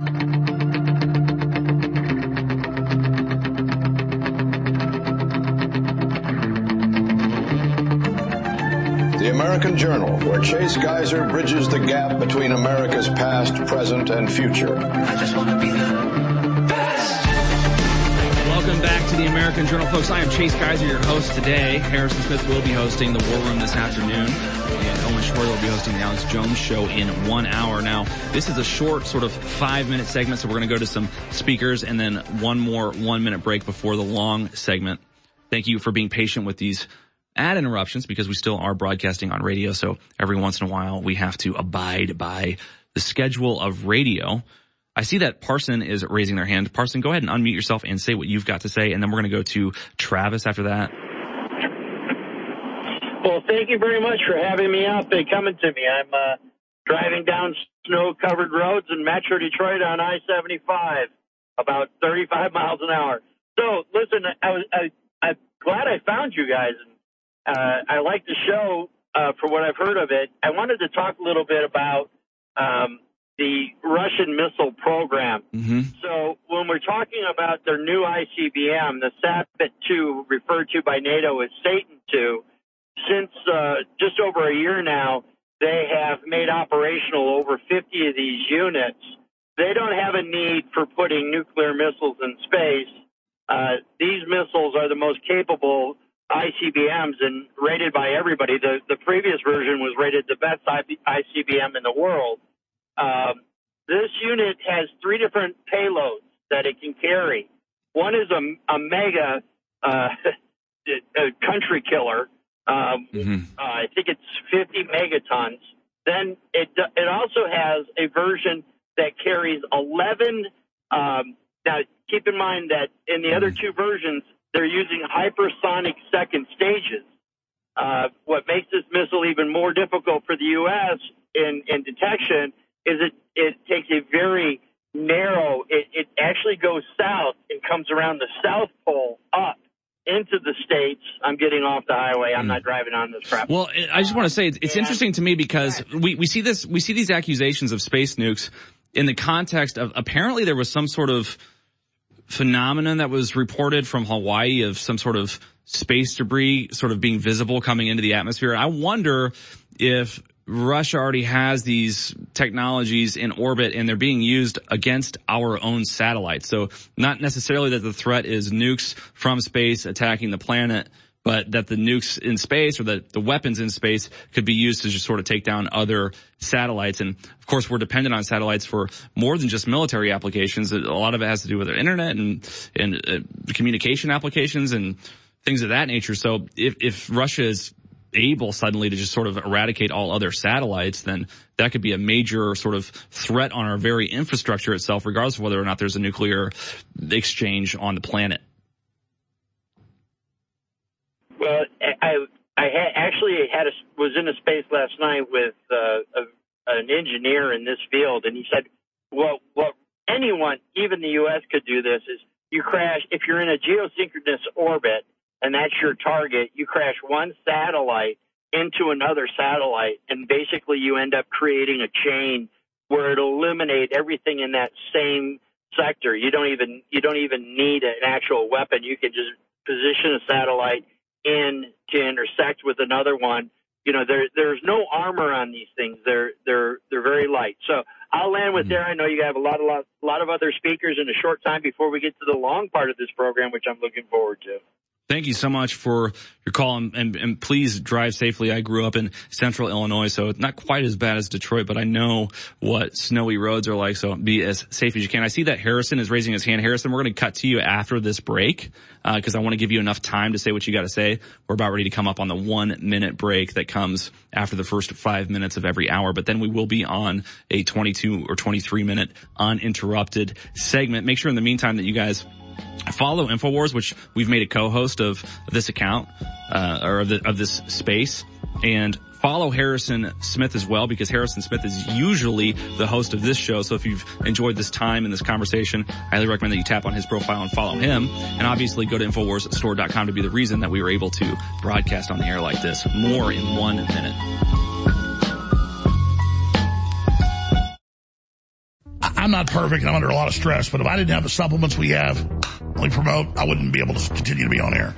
And when you go to InfoWarsStore.com, you are funding the tip of the spear in the fight against the globalists in an operation that the enemy admits has been the most effective at exposing them. Because we're fearless and we don't back down. We got God on our side. But God needs to work through you. You've got to make the decision to get great products you already need at InfoWarsStore.com. And that is a 360 win. Nitric Boost, without me even knowing, became our number three bestseller because people loved it so much. They had such great effects. Got all these natural compounds that clean out the blood, open up your arteries and veins and capillaries, clean out your heart, your brain, everything. Well, we got an even better manufacturer. The other one was great, but one that's even better with even higher quality ingredients at a lower price. So I could never offer nitric boost as it costs us so much to make. And now we can offer it for 40% off. InfoWarsStore.com, nitric boost, finally back in stock. 40% off out of the gates.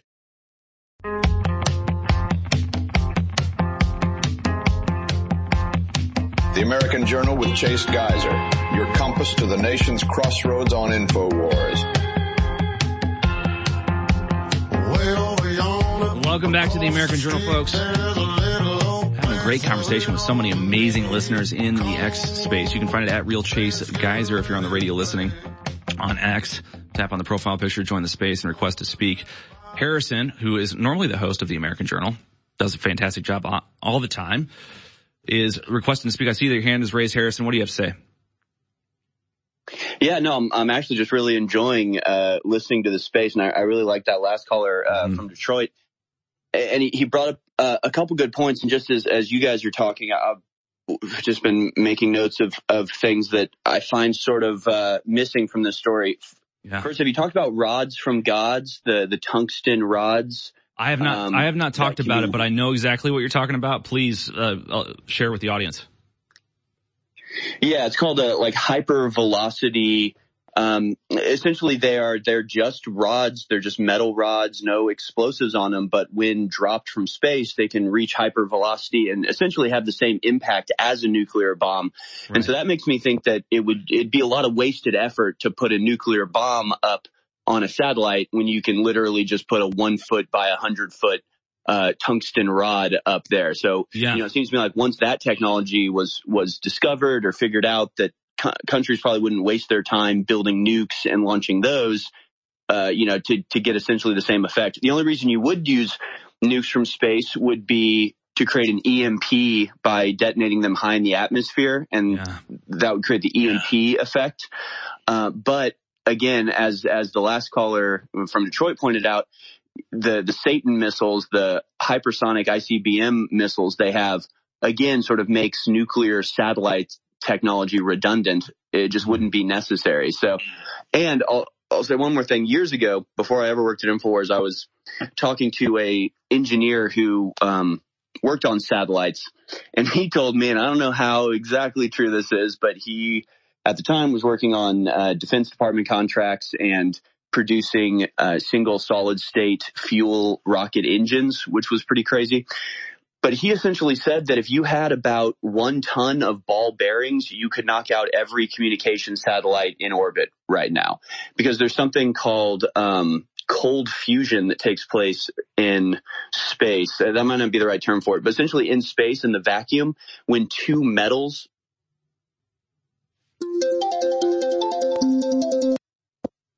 I think it's called. Um, and so if you were just release a ton of ball bearings in uh, low orbit at the same level as the satellites, one about one ton of ball bearings would essentially knock out every satellite in the atmosphere uh, permanently. So I, I, I think people maybe underestimate how um, how fragile our satellite uh, systems are. So I think I just I thought what that guy brought up was a couple good points from the ICBMs and the ability to knock out satellites. Uh, but okay, yeah. I'm sorry. That, no, no, don't apologize. I'm sorry. Uh, yeah. For, for interrupting. I'll, I'll, I'll, get back to enjoying it. That's, that's amazing. And just for the audience, for the sake of the audience, the conversations that I've had about rods from God, uh, have been with personal friends that I have who have been in the intelligence community. It's similar to like if you watch Lord of the Rings or any sort